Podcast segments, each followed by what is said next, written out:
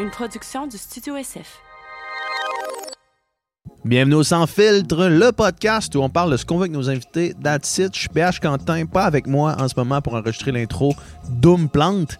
Si vous me regardez sur YouTube, vous savez qu'il y a quelque chose qui est pas normal. En ce moment, je suis euh, à Madrid et dans le noir parce qu'on est dernière minute, parce que euh, pour, pour regarder un petit peu derrière les rideaux euh, de la production podcast, on a enregistré une coupe de podcast avant que je m'en aille en voyage. Et là, pendant que j'étais en voyage, ben, comme deux épais, on a réalisé qu'on n'avait pas fait d'introduction pour ce podcast-ci.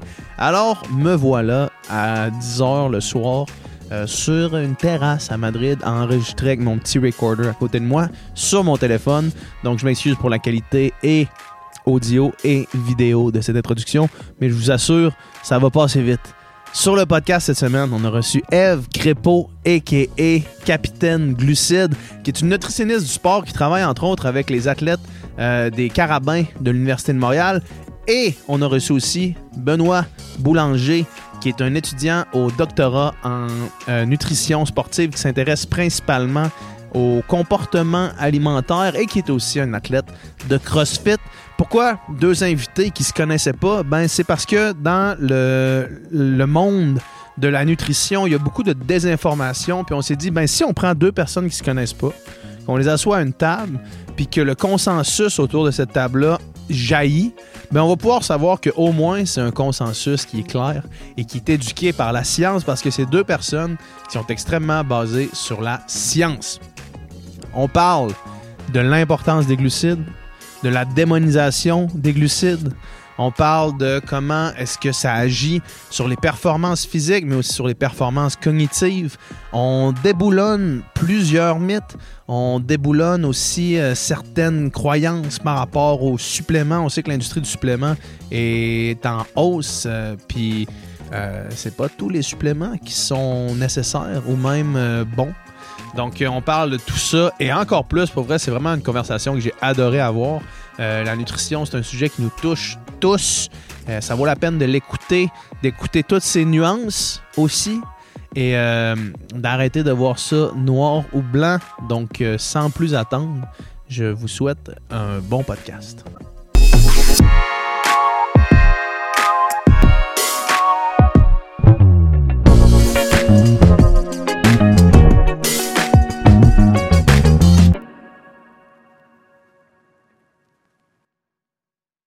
Cool, hey! Merci beaucoup d'être là.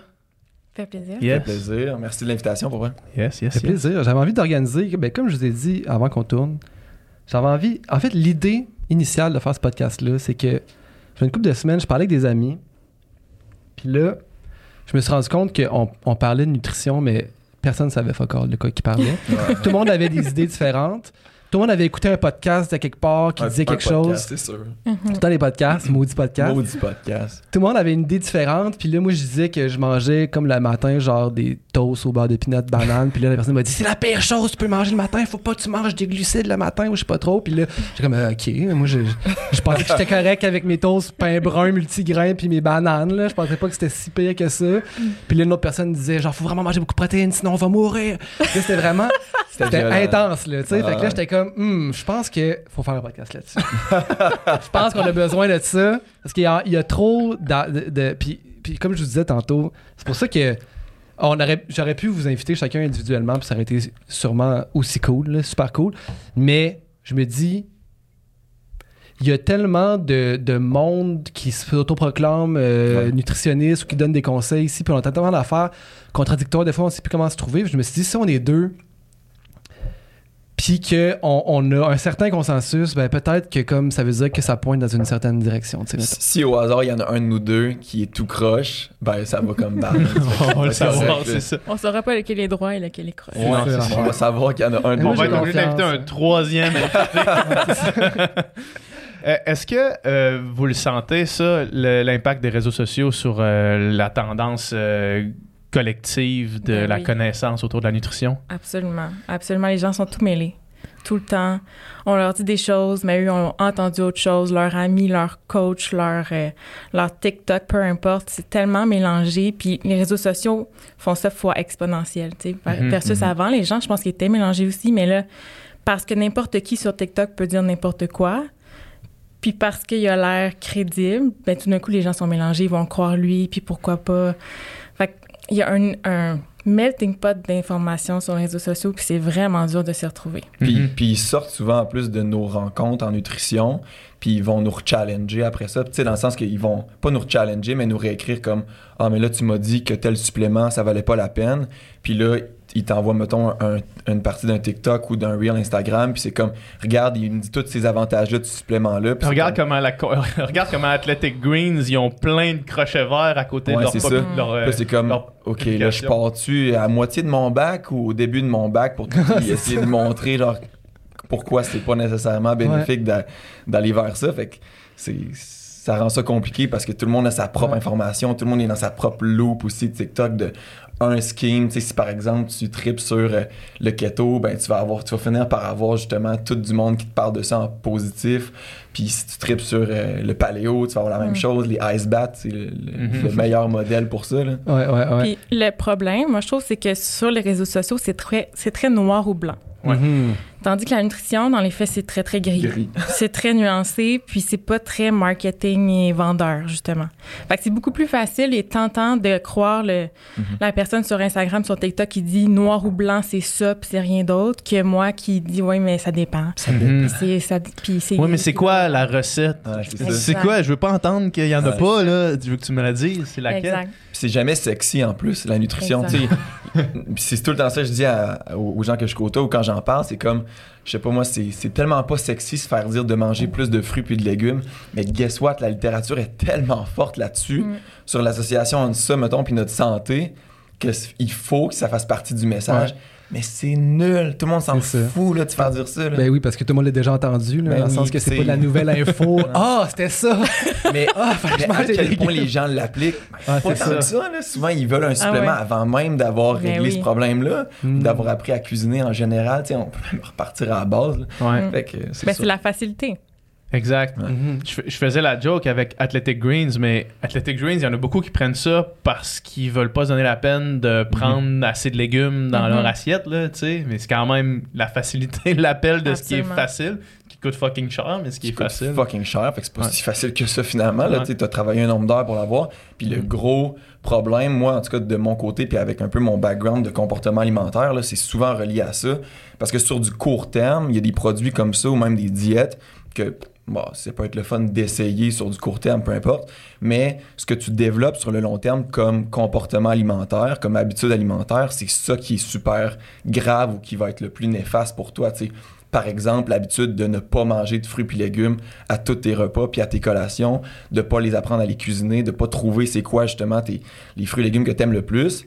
Ben, c'est ça le problème sur le long terme, là, parce que le jour où tu vas être abonné pendant tant d'années à Athletic Greens, puis là, genre spoiler alert, ça sera pas toute ta vie jusqu'à tes 90 ans, ben, va falloir que tu redéveloppes ça, tu sais. Puis plus tu attends longtemps devant de développer ce genre de comportement-là, plus c'est tough à intégrer. Mhm. Mhm. C'est ça ma prochaine question, en fait. C'était pourquoi qu'en nutrition, mais je pense qu'on y a répondu, là, tu sais. Personne. euh, quand euh, Neil deGrasse Tyson explique comment les trous noirs fonctionnent, genre, je suis Tout le comme. monde. Je fais comme. Ouais, c'est ça. le ok, monde ben je, je le crois, tu sais. je crois, cette science-là. Je veux dire, je vais pas faire. Hmm, moi, j'ai j'ai mon Il y, opinion en a là-dessus. quel- il y en a quelques-uns qui le font, mais c'est très, très marginal. c'est- les le- flat earthers, versus le monde qui remet en question la nutrition. Versus la nutrition, que là, c'est comme on dirait que tout le monde a ses croyances. Tout le monde mange trois fois par jour. Imagine. T'es, euh, matin, midi, soir, puis partout dans le monde, peu importe, Ouais. tu viens d'où, de quel pays, de- tout le monde mange. Fait que tout le monde a sa propre expérience Ouais. avec ça. Mais aussi, j'ai l'impression que, je veux dire, un conseil nutritionnel peut être bon pour un, pas bon pour un autre, puis Oui. c'est très propre aux réalités de chacun aussi. Oui, puis il y a mille façons de bien manger aussi, Ouais. de manger Ouais. équilibré. C'est pas une façon. Il faut que tu manges trois portions de légumes par jour, puis pas plus, pas moins. C'est, tu peux être végé puis bien manger. Tu peux être omnivore puis bien manger. Puis c'est, beaucoup plus complexe que ça. Donc, je pense que ça, ça vient là un peu le fait que c'est pas une réponse comme un trou noir, par exemple, dans l'univers qui a Parce que ça, c'est puis- une réponse. Ouais, c'est ça. La réponse du trou. Est-ce que euh, tu peux être carnivore et bien manger? Juste de la viande? La diète carnivore? Je pense pas, non. Moi, Non? non plus, je pense pas. Non? Puis c'est lié à quoi? Ben, Parce qu'il y a beaucoup de monde qui en font, beaucoup de- Mhm. de- d'influenceurs, très po- de podcasteurs même, très populaires qui, ouais. qui, qui l'ont fait, qui, qui, qui en, en encensent les bienfaits. Évidemment, moi je suis vegan, je suis pas du tout Ah là-dedans. ouais, ok, non. mais, euh, mais pourquoi ça, ça tient pas, ça? Ben, il il y a tellement de, de carences, je veux dire. J'ai même pas besoin d'avoir fait un bac en nutrition pour me dire si Ouais. je mange juste de la viande, ça va être bon pour ma santé. Tu sais, Mm. t'enlèves tout le reste, les légumes, les fruits, les produits céréaliers, ouais. euh, les produits laitiers, tout. Tu manges juste de la viande puis tu penses que ça va être bien. Mhm.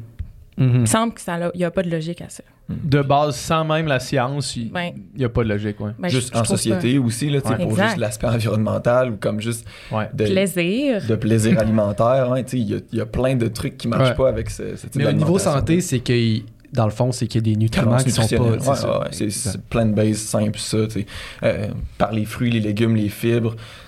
On va chercher plein de choses qui sont nécessaires à notre survie comme être humain. Puis finalement, on mangeait pas juste de la viande non plus dans le paléolithique. Là, il va falloir qu'on change un peu la, le, le- le train de pensée qu'il y a par rapport justement au genre paléo style que là, ils vont comme manger vraiment beaucoup de viande puis très peu de produits céréaliers, un petit peu de genre Mhm. fruits.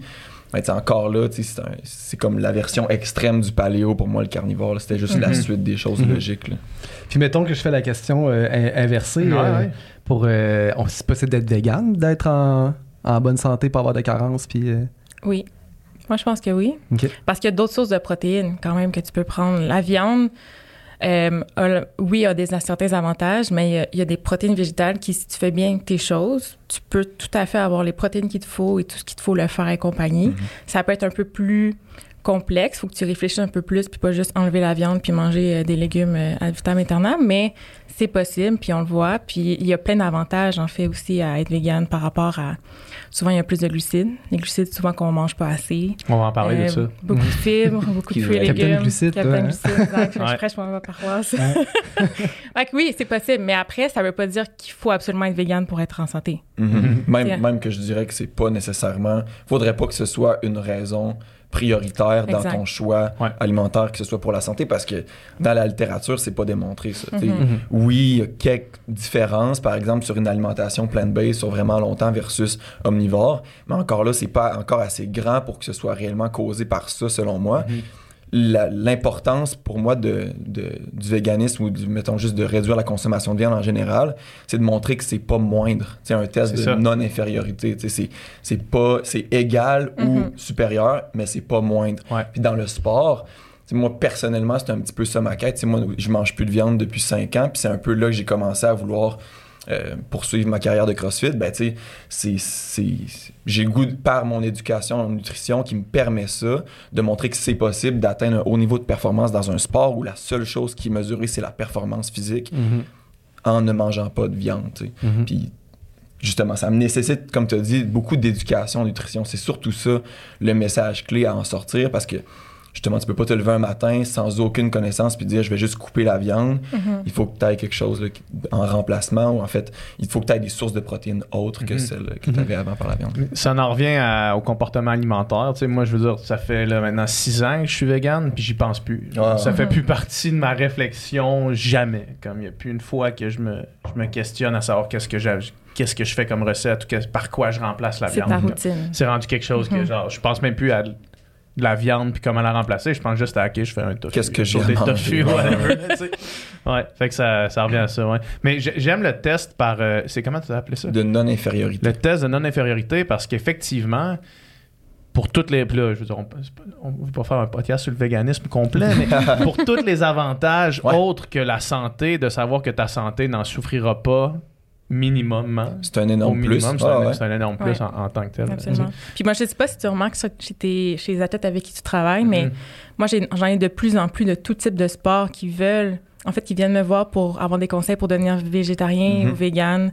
Des joueurs de Réduire football, leur- même. Réduire leur consommation ouais. de viande. Les joueurs Ouais. de football, le typique euh, gros mangeur de viande, là, Mhm. il en reste, mais il y en a de plus en plus qui viennent me voir pour changer ce comportement-là. Donc, il y a quand même une tendance qu'on remarque, là, Ouais. que ce soit au niveau environnement, euh, euh, protection des animaux ou Ouais. santé, mais je pense qu'il y en a qui Mhm. pensent que c'est mieux pour la santé aussi. Ouais. Mhm. Quand on parlait du carnivore tantôt, selon moi, il y a un côté aussi, mettons, niveau euh, masculinité, le, Mhm. entre guillemets, toxique, qui vient avec ça. Tu sais, les gens vont pas juste euh, changer leur alimentation vers justement le, le- la, la diète carnivore, qui est de manger seulement de la viande, pour des raisons de santé ou de perte de poids. Il y en a beaucoup qui vont chercher quelque chose là-dedans Mhm. qui vient comme les accomplir, ça devient partie de leur identité. Mm. Moi, ceux Mm. que je connais, c'est très ça. Là. Ils s'en foutent un peu de savoir si ça va être mieux ou meilleur. Mais ils mangent de la mais ils viande. mangent la viande. Comme les hommes. C'est a- vrai que ça ouais, fait c'est- mal, les testostérones. C'est Je sais ça. pourquoi, Puis mais- ils ont Ça, aussi c'est l'industrie de la viande qui a gagné son travail, là, qui a Ouais. juste complètement pas manger de la viande, c'était comme, euh, Ben, un peu comme le genre de mythe autour du soya, que c'est féminisant, Ouais. mettons. Ouais. Ça va te Ben, faire pousser des seins, là.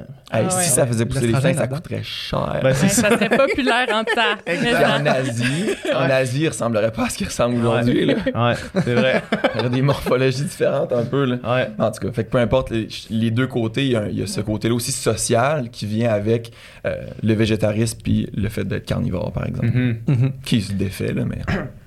Euh, je veux qu'on parle un petit peu. euh, en fait, je voulais commencer avec ça, mais on, finalement, c'est pas ça qui est arrivé. Euh, Ton plan est complètement ben est venu sur le podcast Tupica. Ceux qui l'écoutent, qui s'intéressent à des. euh, qui nous écoutent en ce moment, qui s'intéressent au sport d'endurance de longue, longue, longue durée, vous pouvez aller écouter ce, ce podcast-là. Mais quelque chose qu'on a- qu'on avait dit, euh, c'était ton, le, le truc du carbo load.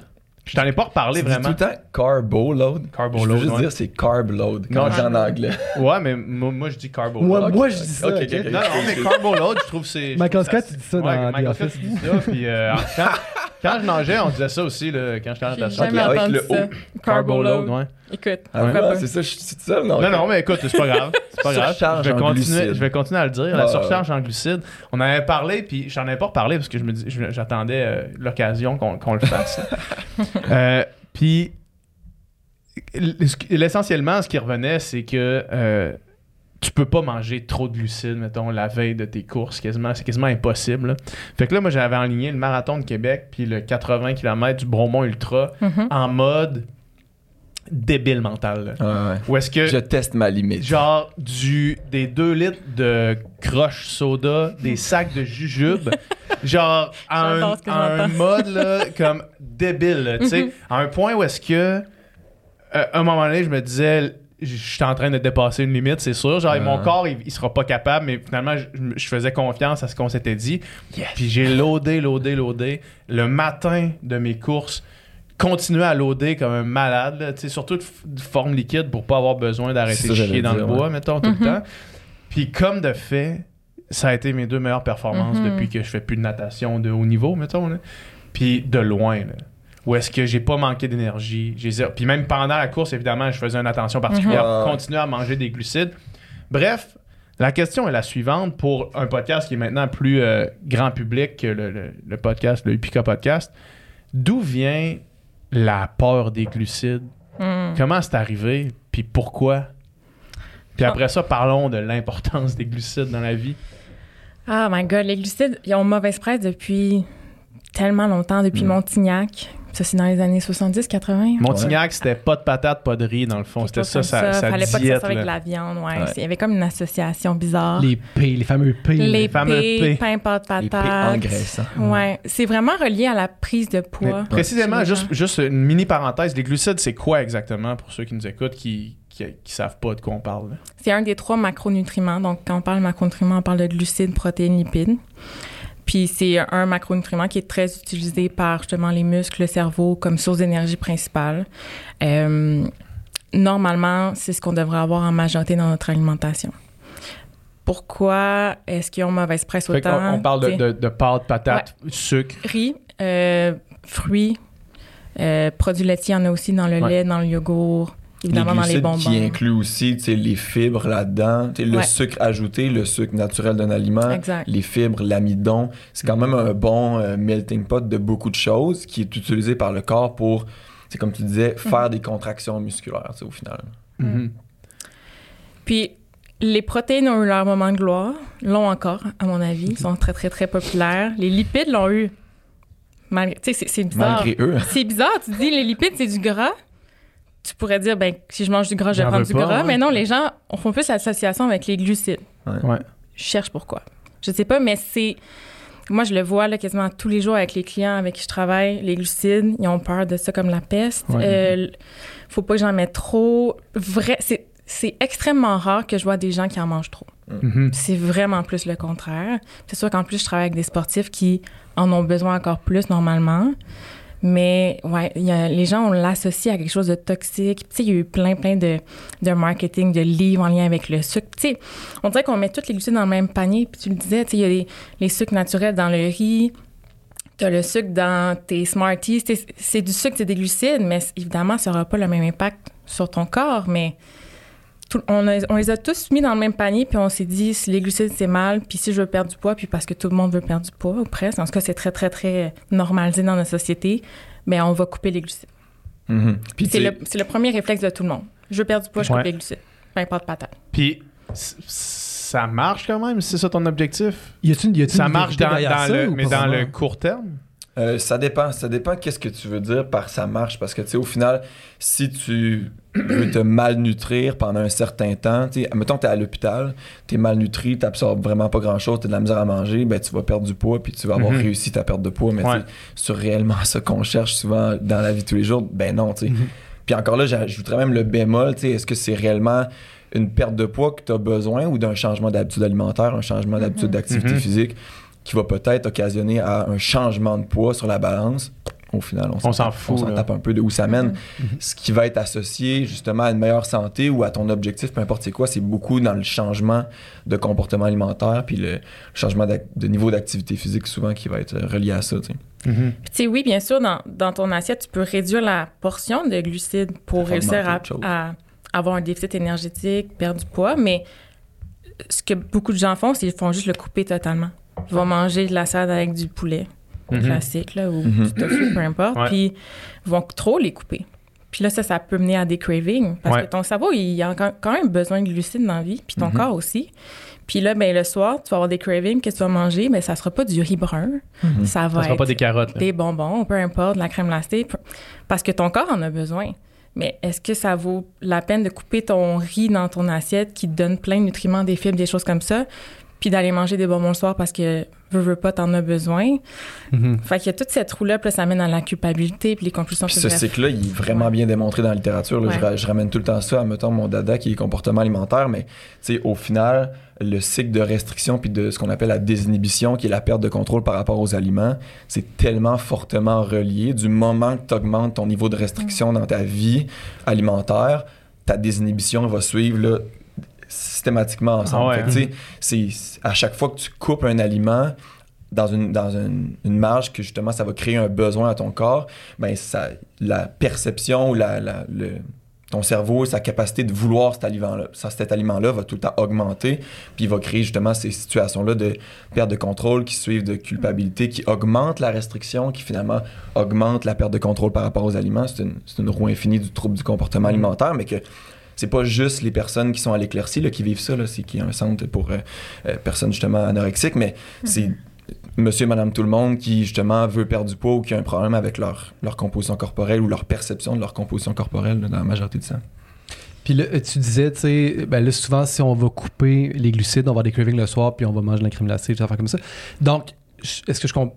Est-ce qu'il y a des meilleurs glucides que d'autres? Est-ce qu'il y a quelque chose qui serait très sucré, c'est, c'est, c'est, c'est moins bon? Parce que dans chose- l'exemple que je donnais, je descendais des 2 litres de crush Ouais. soda. Là, de- J'allais. Vas-y. Ce qui, est, ce qui est parfait pour un- une surcharge en glycogène. Ouais, un carbo load. Un carbo load, exactement. La nouvelle façon de le dire. C'est la nouvelle tendance. Euh, c'est c'est parfait parce que cette journée-là, tu veux pas des tonnes de fibres parce que là, tu vas aller aux toilettes C'est euh, un temps puis un autre. Euh, Il n'y a fait- rien de pire qu'arrêter aux toilettes dans un marathon. C'est pas Ouais, assez long pour c'est- que ça vaille la c'est peine. moins puis le fun. Ça, ça fait littéralement chier. là. Exact. Donc, il y a des moments où est-ce que des sucres rapides comme ton crush, ton, les bonbons et tout Ouais. ça, ça vaut la peine pendant une course, avant, des choses comme ça. Mais évidemment, dans ton repas, ta portion de glucides, c'est du crush soda, moins intéressant. Et puis, puis pourquoi c'est moins intéressant? Parce qu'il y a moins de fibres, Parce il y a qu'il y a pas moins de vitamines, Ouais. minéraux. La- souvent, la différence, la différence avec les glucides, c'est au niveau de la vitesse d'absorption. Puis on parle souvent d'indice glycémique, là, qui est justement pas extrêmement euh, utile finalement au day-to-day, mais la différence entre, par exemple, le riz puis le sucre blanc direct, ben, c'est la vitesse d'absorption, la capacité de ton corps à défaire ce qui est attaché au sucre puis à l'absorber par la suite. Cette, cette vitesse-là d'absorption va impacter, par exemple, la sécrétion d'insuline ou tout ce qui permet de le faire rentrer dans les cellules en général. Fait que moi, pour moi, il n'y a pas de bon puis de mauvaise sour- de bonnes puis de mauvaises sources de glucides. Il n'y en, a pas. Ça a juste des utilités différentes. tu sais. Mhm. Un repas, tu veux avoir justement de l'énergie qui te soutient plus longtemps. Tu as, la possibilité de digérer. Fait que tu vas avoir une source de glucides qui va être peut-être absorbée plus lentement, qui va te permettre d'avoir une énergie plus constante. C'est aussi pourquoi on veut des légumes avec ça, qu'on veut aussi une source de protéines. Ça ralentit l'absorption de Mhm. nos glucides. Versus le croche que tu calais avant ta course. Tu- oui, tu veux de l'énergie constante, mais on va, on va taper le plafond non-stop pendant toute la course le plus possible. Fait qu'on s'en fout du crash que ça peut occasionner. On va tout le temps essayer de. Il n'y aura pas de crash si tu manges à chaque 20 minutes. Exact. Puis des, des sources rapides, ça va te permettre de rapidement l'absorber aussi. Mhm. Puis tu sais, quand tu parles de bon puis de mauvais, dans notre société, on a tendance à vouloir beaucoup classifier les aliments bons et mauvais. Puis ça, c'est, je pense, un, un gros problème qui crée justement des interdits.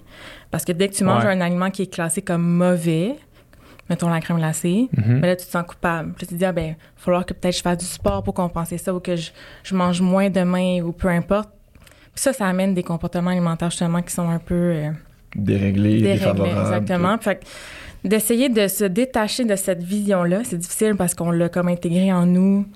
Puis on, dans les publicités, c'est là beaucoup, tu sais, fais-toi plaisir, prends ça sans culpabilité, blablabla. Mhm. Tu sais, c'est- c'est là un peu omniprésent, mais il n'y a pas de bons ou de mauvais aliments. Il n'y a pas un aliment qui fait grossir. Il y a pas, tu sais, c'est- pas vrai que tu manges un beigne, tu prends 10 livres. Ça, c'est faux, ça n'a pas rapport. Le beigne, il va donner un certain nombre de calories, peut-être vide, peut-être qui ne va pas te rassasier longtemps versus des carottes, mais c'est pas un mauvais aliment pour autant. Il te fait plaisir, il amène d'autres choses. Mhm. Dans l'alimentation, c'est pas juste la santé, puis Ouais. des vitamines, puis des minéraux, puis des fibres. Donc, c'est beaucoup plus complexe et gris, comme on disait tantôt.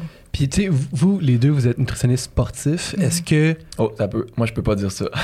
T'as- parce que t'as pas fini tes études ou parce non, que... non, non, c'est parce que pour être nutritionniste sportif, là, vraiment, nutritionniste sportif, c'est un titre Ouais. qui est comme un titre de nutritionniste. Il faut avoir fait soit une maîtrise qui a été reconnue comme étant une maîtrise en nutrition sportive ou le cours que, euh, que tu as fait au comité olympique. Moi, j'ai décidé de pas faire ça. Moi, je suis dans un cursus euh, de recherche. euh. Dis-moi, tu t'intéresses à la nutrition sportive, maintenant? ben, moi, j'ai fait les deux, fait que je peux t'en donner un. Un enthousiaste, un nutritionniste sportif enthousiaste.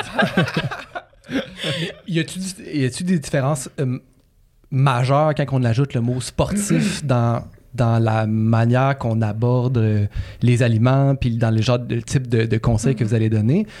Ou puis justement est-ce que ce type de message là de éviter ju- justement mettons euh, l'orange croche ça c'est pas bon tout ça est-ce Mhm. que c'est un message qui est qui, qui, qui peut être pertinent pour des gens non Ouais. actifs ou même pas?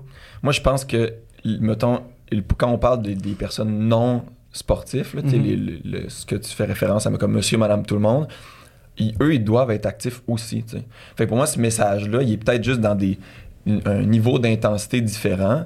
Puis, on pourrait dire que c'est pas Mhm. le même message dans les deux cas, mais reste que le, le monsieur, madame, tout le monde doivent être actifs pour être dans un corps en santé, pour développer un- un- une hygiène de vie qui est adéquate puis qui va leur faire tendre vers une longévité euh, comme saine. Fait qu'au final, ces personnes-là ont besoin de bouger aussi. Fait qu'il y a une partie de ces recommandations-là qui s'appliquent à eux à 100% ou même juste euh, si c'est quelqu'un, par exemple, une enseignante qui est de- debout toute la journée, qui travaille, ben, ça fait partie un peu du niveau d'activité physique. C'est juste quelqu'un comme un athlète professionnel va avoir un niveau beaucoup plus élevé puis c'est là que les recommandations vont changer. Tu sais.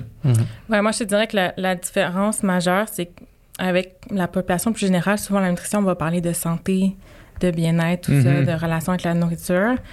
Versus quand je travaille avec des athlètes, là, c'est la performance qui vient comme. La santé va toujours être omniprésente. Évidem- Évidemment, on ne donnera pas des conseils qui vont aller au-delà de- euh, contre la santé. Mhm. Mais là, la performance prend une place beaucoup plus grande, ce qu'il n'y a pas dans la population générale. Puis des fois, on va aller donner des conseils spécifiques à la performance. Puis c'est comme notre, notre enjeu principal. Mhm. C'est ça la différence majeure, moi, je trouve.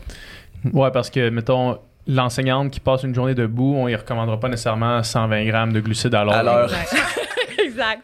ça serait épique. Par Ouais, contre, par ça, j'aimerais ça voir ma blonde. J'imagine qu'à un moment donné, ça devient plus santé, là, cette recommandation-là. Euh, J'entendais, puis vous, vous savez, vous avez sûrement la réponse, puis j'essayais de le, le dire à Dom tantôt, mais je me rappelais plus de la statistique exacte. Quand tu fais de l'activité physique, ton corps brûle les glucides à un pourcentage vraiment plus, plus grand que quand t'es es assis, mettons. là. Mhm. C'est à quelle vitesse de plus? Est-ce que vous savez ça? Il n'y a pas nécessairement une vitesse, Ouais, c'est j'allais dire. mais je veux dire, plus tu, plus tu fais une activité à basse intensité, plus ton corps va utiliser ses réserves de lipides, Ouais. de gras pour pour, en tout cas, pour faire cette activité-là. Mhm. Puis plus ton activité est intense, donc par exemple, tu fais un marathon à une vitesse assez rapide, plus ton corps va dépendre des réserves de glucides. Ouais. Donc, c'est un peu ça la différence. Puis, il y a t- c'est jamais 100% un ou l'autre. là, C'est Mhm. toujours Ouais, un toujours ratio. Un mix ouais. Exact. Mais euh, il y a- je, je- je pense pas qu'il y ait de Mais quand on fait un, un effort, mettons un, un Ironman par exemple, Ouais. tu sais, un- sur plusieurs heures, Ouais. y, a, y a-tu une genre de règle d'apport en glucides que j'ai besoin pour Ouais. la performance? Ouais, ouais. On vise. La, la règle, c'est disons 60 à 90 grammes par heure, puis maintenant c'est même poussé jusqu'à 120 120, grammes par heure. Ok. Euh, ce qui est quand même assez. euh, C'est débile, là. c'est- c'est- C'est beaucoup, là, un- beaucoup un de pratique classique. pour se rendre Ouais. jusque-là, parce que sinon, euh, si tu prends juste des gels pendant 12 heures de temps, ça, ça va mal, mal se passer. Puis il y a beaucoup de gens qui font l'erreur de pas pratiquer la nutrition avant leur Ironman. Ils vont se dire, Ah, ça, ça va aller le jour de Mm. la course. Puis ben, finalement, ça ça passe pas au niveau de la digestion parce que de consommer autant de glucides à l'heure pendant que tu fais un effort élevé, ben, euh, t'as de la diarrhée. Ouais, c'est ça. T'as le goût de vomir, ces choses-là. Mais pourtant, ça ajoute tellement. tu J'avais vu une statistique à un moment donné sur les, justement les, les gens qui faisaient un Ironman. Plus ils consommaient de glucides pendant leur course, meilleure était leur performance, mais aussi plus grand était leur problème digestif. hmm. C'était corrélé. tu sais. Ouais. Corrélé fortement. ouais. Exactement. Donc, si tu as appris à bien tolérer les glucides pendant l'effort, tu as clairement un avantage par rapport aux autres. 100% Là, on parle de gens qui font des efforts longs. Là, De plus de deux heures et demie. Plus de Ouais, deux heures c'est et ça j'allais dire. Ouais. Souvent, on, on va toujours à l'extrême, mais il moi, je- même que je- dans des sports de, de haute intensité, euh, justement style CrossFit, style Mhm. hockey, tu sais, un sport où ça se joue des fois, euh, ben, dès que ça dépasse 1h30, euh, je- ça peut être intéressant d'int- d'intégrer des glucides intra-entraînement. On Mhm. s'entend, on est loin de 90 grammes à l'heure. Ouais. Mais reste que cette source-là de glucides intra-effort Mhm. peut avoir des bénéfices sur la performance directe, puis aussi sur ta capacité de récupérer de cet effort-là. Puis tu sais, c'est classique, euh, justement, mais tu as plusieurs matchs de hockey relativement de suite, soit dans un tournoi ou euh, même les, les gars de la, de la LNH, souvent dans une saison, c'est quand même assez rapproché les matchs. Fait qu'ils ont besoin d'avoir un processus de récupération qui est maximisé pour toujours bien se sentir avant le prochain match. Fait que même dans des trucs moins longs que le fameux 2h30 plus, ben, ça reste intéressant d'avoir des glucides Mhm. intra-entraînement. là. Absolument. Mais c'est difficile. On dirait que, en tout cas, je sais pas pour toi, mais moi, les, les athlètes avec qui je travaille sont pas vendus à aller manger des glucides pendant l'effort. Non. Euh, je travaille, par exemple, avec les joueurs de baseball Québec qui ont des pratiques de 3 à 4 heures par jour. Puis il a fallu les Ouais. inciter à avoir des collations pendant ça parce que la plupart, avant, faisaient leurs 3-4 heures sans aucune collation. Puis c'était comme normal. Mhm. Je travaille avec les joueurs du CF Montréal. Même chose. Pendant un match, à la demi, faut les forcer à manger. Puis même là, la culture du sport est, est comme Ouais. pas rendue là. Culture. Puis, c'est c'est difficile. C'est plus implanté C'est- dans les sports style Ironman puis Ouais. tout ça que Ouais. dans les. Mais Mhm. juste, tu sais, Dom, je te pose la question. On a fait de la natation Ouais. pendant longtemps, jusqu'au secondaire 5. Moi, j'ai continué après ça. Combien de fois tu t'es fait dire, mettons, dans, dans nos 8 ans euh, de natation, combien de fois tu t'es fait dire mange des glucides? Moi, je me souviens de deux choses. Je me souviens que, no- que notre coach, Johan, disait un lait au chocolat après l'entraînement, c'est bon. Je me souviens qu'à un moment donné, un moment donné, on avait rencontré une nutritionniste, tu te souviens-tu? Ouais. Il était comme, je pense qu'il était étudiant à l'Université À côté Laval. du stade couvert, là. Puis on, il y a- on était comme un peu, euh, pas leur cobaye, mais tu sais, ils venaient, puis ils nous, ils nous avaient donné des, des- un stage des trucs, nous faisaient un stage, puis ils nous avaient comme euh, fait. euh, puis moi, je me souviens de ça, que les triscuits, c'était c'était great. Ah Ah, ouais. les triscuits! c'est plein de tips. Non, mais pas nécessairement à l'entraînement, mais mettons les triscuits, mettons en termes Dans de la craquelin, c'est great. Mais je t'ai posé la question. Je m'achète encore des triscuits à l'é- à l'épicerie. Mais C'était un peu une question rhétorique, sauf Ouais. que t'es vraiment. Genre, t'as vraiment pas répondu ce que je voulais que tu répondes, là. Mais- servi à mais c'est un très bon exemple. Moi, c'est que j'ai jamais. Mettons, j'ai nagé jusqu'à mes 5 années universitaires à Mhm. l'université. Fait que Ouais. j'ai nagé au-dessus de 20 ans, là. Je me suis jamais. Il y a personne qui a eu une intervention en me disant Hey, quand tu nages là, 4 heures dans une journée, Mhm. tu devrais prendre des glucides. Puis le soir, en revenant chez vous, tu devrais loader de glucides pour le lendemain. On m'a jamais dit ça. Parce que. Puis même au Ouais. contraire, excuse-moi, Non, euh, les, les filles se faisaient dire de pas prendre de Gatorade, de pas prendre de frites Mhm. en, en camp d'entraînement. Genre, c'était. Fait que ça part de loin, là. Absolument. Fait que même les sports comme le, les, tous les sports de triathlon, je veux dire, en athlétisme, d'après moi, Mhm. il y a ce problème-là aussi, là. Puis la Ouais. natation, c'est tellement un bon exemple parce que c'est c'est rough comme entraînement. C'est super tôt le matin. C'est Ouais. souvent deux heures. la plupart des gens vont pas avoir mangé ou très peu. Mhm. Pendant les deux heures, je serais surprise du nombre de personnes qui mangent des glucides. Euh, Jamais. Zéro. On mangeait Mais- jamais. mais- on devrait- déjeunait pas. Ou on prenait un verre de jus d'orange, genre le matin? C'est ça, à peine. Parce qu'il est 4h15, puis. euh, tu Exact. Mais deux- comme, ok, là. Deux heures d'entraînement. Deux heures d'entraînement, tu devrais avoir un peu de glucides pendant. Ben oui.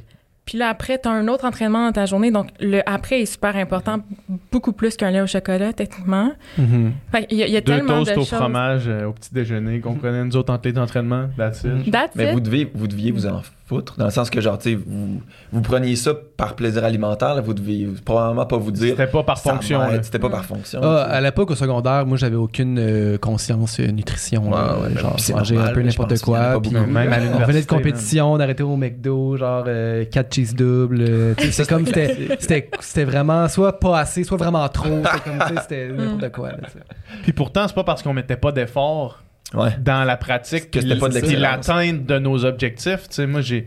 j'ai- j'ai- tu sais, J'avais des grands objectifs, puis je travaillais fort, puis je mettais beaucoup de temps, puis je faisais des sacrifices, puis Mais pas là. j'achetais même pas de Gatorade pour mettre dans ma bouteille. là. Mais c'est ça qui est dommage, je trouve. Encore aujourd'hui, la nutrition passe souvent euh, à côté et en dernier parce que tu, les- tu vas voir les athlètes qui vont mettre plein, plein, plein d'efforts dans leur entraînement, mais ils mangent quand même un minimum de trois fois par jour, c'est pas plus. Puis ce que tu vas manger peut autant t'aider à performer, autant nuire à ta performance. Mhm. C'est, ça fait partie intégrante de ta performance, mais c'est pas encore vendu autant chez les entraîneurs que chez les athlètes. Puis il faut tout le temps défendre la nutrition puis faire comme, eh oh, c'est, c'est important. Ouais. Comme, on dirait qu'encore aujourd'hui, faut comme éduquer les gens par rapport à ça. Puis ça me fascine que ça soit pas intégré encore. Mais bon. Surtout avec l'effet que ça peut avoir, Ouais. l'effet vraiment concret, tu sais, même dans le.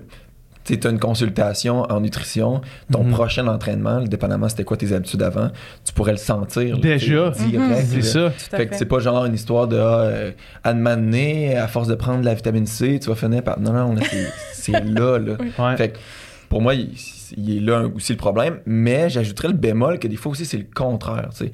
Il y a des gens qui vont faire une fixation tellement intense sur euh, la nutrition, puis justement comme que ça pourrait changer toute leur vie, qui vont développer un peu une relation super malsaine de fonction seule et non de plaisir en Mhm. lien avec la nutrition sportive, puis mettre ça à un piédestal beaucoup trop élevé pour ce que c'est.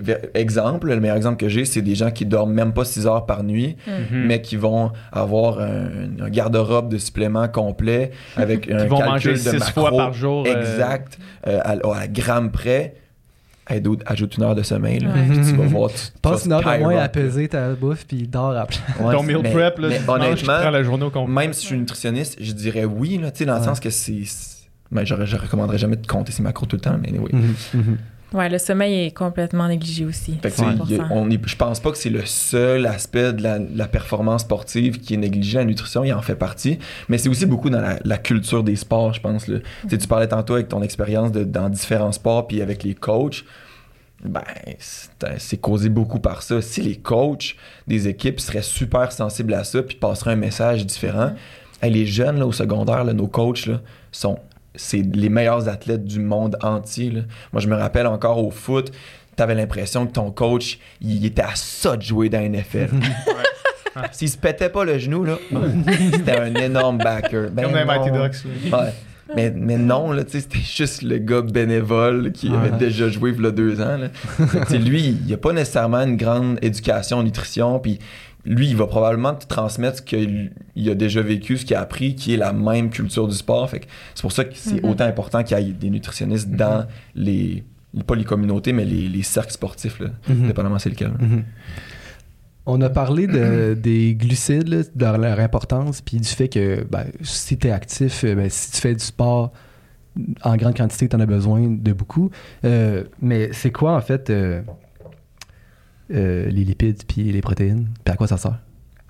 J'y aille aussi? Ouais, ben, les protéines, ben, mettons qu'on fait un après l'autre. Ouais, ouais, genre. ouais.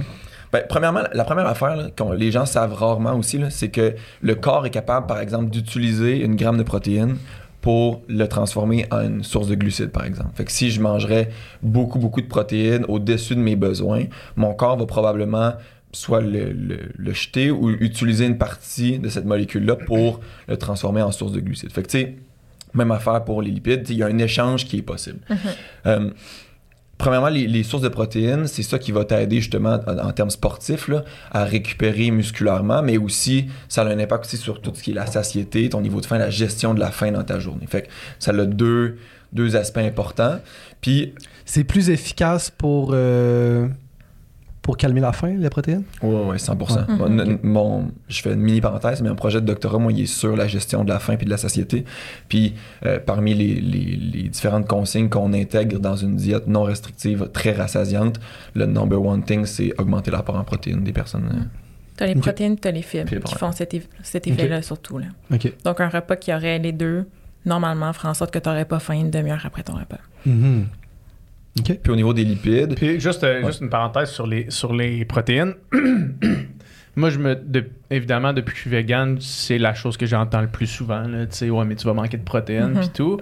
Puis, c'est quoi le. La. Parce que je sais qu'il y a une quantité maximale que ton corps peut utiliser comme euh, pour la synthèse des, des muscles, puis pour euh, les fonctions de protéines avant qu'ils soient transformés en, en autre chose. en autre Mhm. chose. là. C'est quoi ça? Cette quantité-là, puis ça ressemble à quoi pour un être humain euh, normal? mettons, la quantité de protéines qu'on doit viser par jour. Parce que j'ai l'impression que le monde en mange trop. Là. Je- Peut-être que Mais je moi, me genre, trompe. moi Ouais. soit, j'en- soit j'entends du monde qui disent en général, le monde mange la masse de protéines, ou soit j'entends du monde dire on mange vraiment pas assez de protéines en général, faut vraiment checker ça, C'est important. Mais au Canada, statistiquement, en épidémio, on mange assez de protéines. Ouais. Mais ça, c'est-tu du 1v1, tu sais, consultation? Tu sais, dans le sens que Ouais, ouais. la personne que je croise dans la rue, elle, elle peut être ceux qui tirent vers le bas, puis Bien elle peut être celle qui tire hyper vers le haut. Le, le nuage de points de ces stats-là il est énorme. là. Fait que, overall, on en mange assez, mais là, je, Ouais. je sais ce que tu parles. Mais tu sais, moi, dans, la, dans les clients avec qui je travaille, la majorité en mange assez si c'est pas trop. Mhm. OK. Mais On, peut en, on peut en manger trop. on peut en manger trop. Parce qu'après ça, c'est de l'énergie, dans le fond. Ben, à un certain niveau, ton corps, il, Il absorbe ça pas. sert à rien. ça coûte juste Ça- cher pour rien. C'est ça. En fait, c'est que souvent, tu vas manger moins de glucides. Hmm. Parce que tu vas utiliser plus, tu vas manger plus de protéines, puis à un moment donné, il y a une certaine limite que tu vas manger, tu vas manquer de glucides. Fait que ça sera pas optimal.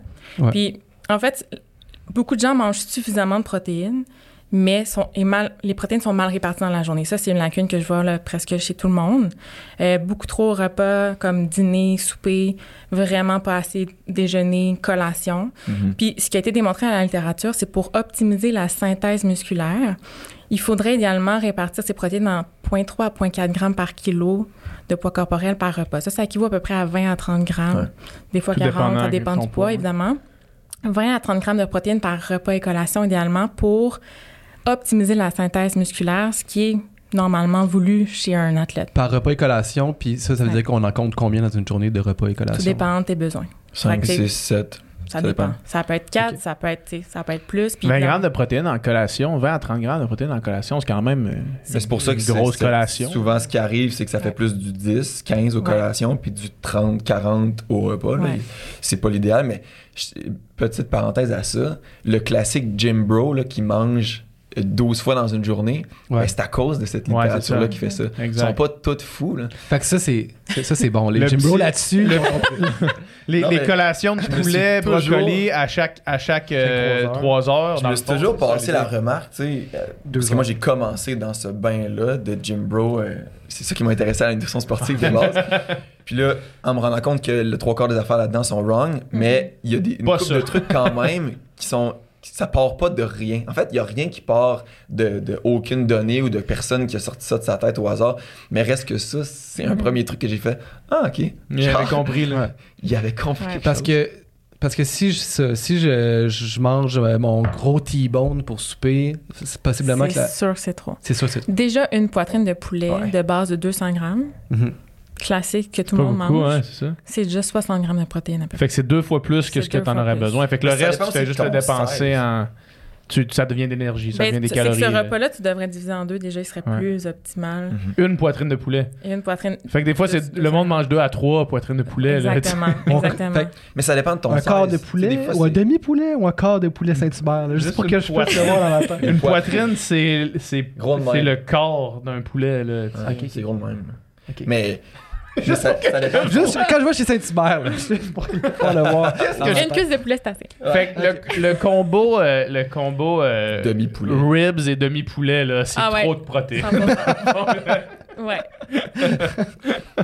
Mais, mais j'ajoute, mettons, j'ajouterais qu'il n'y a pas beaucoup d'effets néfastes rapportés à manger trop de protéines. T'sais, C'est pas l'idéal, comme elle a dit. Le premier effet, c'est que tu manges moins de d'autres choses. T'sais, on parlait en plus tantôt au niveau du rassasiement, de la gestion de la faim. Beaucoup de protéines, ça comble ta faim très rapidement. Souvent, tu vas réduire sur tes légumes, puis après ça sur tes glucides ou l'inverse. Que c'est souvent qu'est-ce qui fait... Qu'est-ce que, ça- tu mangeras pas? c'est qu'est-ce que tu mangeras pas à force de manger ça? Parce que il y a toujours possibilité de d'évacuer ou de réutiliser les protéines que tu as mangées. Puis euh, tu sais au niveau du rein, là, le classique, euh, la mère d'un enf- d'un ado qui commence à prendre de la poudre de protéines, j'ai Mhm. j'ai ça très régulièrement. Le classique, la classique mère d'un ado qui prend de la poudre de protéines? Non, non, non. La non, mère s'inquiète, la mère s'inquiète sur son ado. Non, le classique des C'est le mères fameux classique qui prennent de la poudre. tout le monde parle. Ils sont toutes ça c'est fake. Mais non, euh, il s'inquiète pour son, Ouais. son Ouais. ado. Ouais. Euh, c'est comme ah, les reins, les reins, les reins. Mais honnêtement, là, là, dans la littérature, ça en prend en tabarouette. Ouais, ça, c'est de un mythe de des grammes de protéines avant que ton rein marche pas. Tu sais, le, le, le meilleur exemple qu'on peut donner, c'est de dire, c'est comme faire pour les détox, là, mais euh, de, ah, euh, pour la santé de ton cœur, euh, ça serait pas pire que tu prennes ton souffle, mettons, pendant deux minutes par jour pour donner un break à ton cœur. tu sais. Fait qu'on va, on va réduire l'utilisation du rein en faisant une détox ou en mangeant moins, en faisant un jeûne, n'importe quoi, ou en mangeant moins de protéines. Alors que le cœur, il fonctionne bien Le quand cœur, tu le fais pomper. quand même, là, ben, ouais. ça en fait un peu pour le Mhm. rein. Là, si tu le fais fonctionner, ben, il, va, il va être en santé puis il va bien aller. là. OK. Ouais. C'est pas. euh, tu sais, c'est vrai que c'est pas grave si j'ai trop de protéines dans mon repas, mais moi, je l'explique un peu comme si c'est du gaspillage. Ouais, c'est ça. C'est que tu as toute une partie de, ta, de tes protéines dans ton repas que ton corps peut pas utiliser pour optimiser la synthèse musculaire. Fait qu'autant le diviser en plusieurs repas, plusieurs euh, apports alimentaires dans ta journée, ça va être, la différence pour un même total de protéines va être vraiment Ouais, plus grande pour l'utilisation de ton corps, surtout quand tu es un athlète puis que tu veux normalement maximiser ta masse musculaire. Mhm. Il y a beaucoup, les, les, la- le- les suppléments de protéines, c'est quand même populaire et Mhm. répandu, là, mettons. Ouais. Oui. Quand on parle d'une scoop, là, c'est-tu Ouais. déjà trop 25 ou, grammes. ou c'est fait, près. ou c'est fait 23 pour quand que c'est de la whey, C'est- 27 quand c'est C'est fait pour que ça soit absorbé euh, au complet. Ouais, ça fait comme une portion. OK, OK, Fait que ceux qui en mettent deux, moi, je leur dis, tu t'en mets une dans ton chèque, t'en mets une à la poubelle. Ouais, Ouais, c'est ça. Exact. C'est un peu ok, ça. ok. Exact. OK. Puis, mais fait que, mettons qu'on je pourrais en prendre une le matin puis une le soir, mettons. Oui, absolument. Puis c'est un aliment. Pour moi, tu sais, il y a des suppléments. On pourra faire le tribunal des suppléments après si vous voulez. J'en ai quand même pas mal Rate my supplément. là. Ouais, mais... Pika, 100%. S'il y a personne qui- on coupe ça au montage. Non, non, on parle pas ça, on parle pas ça. Mais au niveau de la poudre de protéines, tu sais, ils- souvent les gens ils ont vraiment de la réticence parce que ça fait partie de la gamme, ça fait partie des suppléments, ça se vend au. Et j'allais dire une marque. Ça se vend dans des, des shops de suppléments. Ouais. Il y en a deux au Québec, t'aurais dit un des deux. ça. Ouais. Euh, fait que les gens ont un peu peur de ces produits-là. En plus, c'est de la poudre, là, tu sais, c'est comme, c'est Ouais. comme hot. Mais au final, tu sais, ça provient, c'est la même molécule que tu as dans ton verre. Ben, en fait, pas le- juste c'est pour pas la. Ils ont peur ou ils pensent que c'est absolument nécessaire? S'ils Ouais, veulent ouais, prendre la masse T'as musculaire ou s'ils sont Ouais, ouais. athlètes. Alors que c'est la même chose, c'est la même molécule, elle est juste comme mis dans, une, dans un format qui te permet de le prendre plus facilement à des Mhm. moments random versus, je sais pas, trimballer ta poitrine de poulet ou ton verre de lait, mettons. Fait que c'est ni Mais le démon, ni c'est euh, drôle parce que absolument Un aliment. Exact. C'est pas nécessaire, mais c'est pratique. C'est pratique. Il y a Ouais, l'aspect ouais, pratique, c'est un outil. mais tu Ouais. pourrais très bien manger suffisamment de protéines avec des aliments seulement. Puis probablement qu'il y a un avantage à prendre des aliments qui a Mhm. autre chose que juste des protéines dedans, des fibres, des vitamines, des choses comme ça, des bons gras, peu importe. Mhm. Mais c'est vrai qu'il y a un aspect pratique de Ah Oui, mets un ça, dans scoop, ton... 25 grammes, puis that's it. Mets ça dans ton shake le matin. Là. Ouais. Quelqu'un comme moi qui aime ça, c'est deux toasts avec banane. Oui. Ben, c'est ça.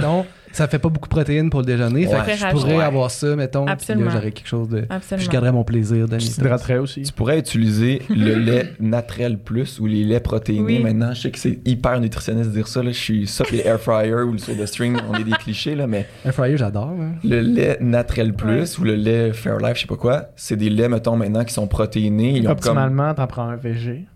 Ouais, ouais, c'est ça. As-tu des, des bons euh, des laits végétales euh, Protéiné. protéinés? il- ça. pas Moi, je prends le lait de soya, c'est comme le Ouais. plus que j'ai vu. Ouais, c'est Mais c'est c'est pas, c'est pas euh, autant que du lait, euh, un peu du moins. bon vieux lait. Mais tu mets un scoop dedans. Mais c'est quand même mieux que le lait d'amande. Ouais. Ouais, ouais. Ça, c'est Pour la planète les aussi. pires, là. Ouais. ouais. Mais attends, pour la planète, il n'y a pas une affaire de genre, ben là, on peut faire ce cours, là, mais il n'y a pas une affaire que la littérature s'est entendue que sur le fait que c'était mieux de varier ses sources de Ben, production de lait versus en, juste en snapper une? c'est une bonne question. Moi, ce que j'ai entendu, c'est que la- l'amande, c'est le seul qui est comme vraiment. ouais, Chili, mais mettons entre avoine, soya, Ouais, puis euh, macadam, ces Aucune trucs-là. idée. Aucune idée. Mais ce que je voulais dire par rapport aux protéines, c'est que justement, avec Upica, ma compagnie, je, je vérifiais pour euh, peut-être en faire de la protéine euh, tu sais, Mhm. euh, végétalienne. Puis je me suis informé à Santé Canada. Puis Santé Canada, ça prend un numéro de produit de santé naturelle Ouais. pour vendre des suppléments. Mhm. Mais pour la protéine, ça tombe dans la catégorie food. Puis Ouais. t'as- fait que c'est de la, de la nourriture, en fait, un supplément alimentaire. Fait que t'as comme pas besoin Mhm. d'avoir ta certification là, de numéro de aliment. Ouais, c'est pour ça que je suis tout le temps. c'est- Ça, ça peut être remplacé par la farine dans des recettes, puis ça, Mhm. ça peut être. J'ai fait des crêpes protéinées l'autre fois, là, justement, avec euh, ma, ma whey à la place de prendre la farine. Puis c'était de la bombe. Ça a tenu, puis c'était Mhm. c'était cool. Mettons, moi, qui, moi, je suis végétarien. Si je suis pas vegan, mais je suis végétarien, j'ai pas l'impression que. Parce que dans, dans mon cas, mettons, dans le sens, tu sais, je sais qu'on dit que la plupart des gens ont assez de protéines. Mhm. Ouais, ouais. J'ai pas l'impression. J'ai l'impression que j'aurais de la misère à atteindre euh, ce niveau-là sans ça, mettons. Sans, sans la poudre de protéines. Sans, ouais. Ben, ça prend de la préparation. Ouais, c'est Ouais, c'est ça. Probablement, peut-être que tu cuisines pas assez ou ton environnement alimentaire chez toi te permet pas d'avoir des sources de protéines en collation assez facilement. Tu sais, souvent, il y a l'aspect justement de.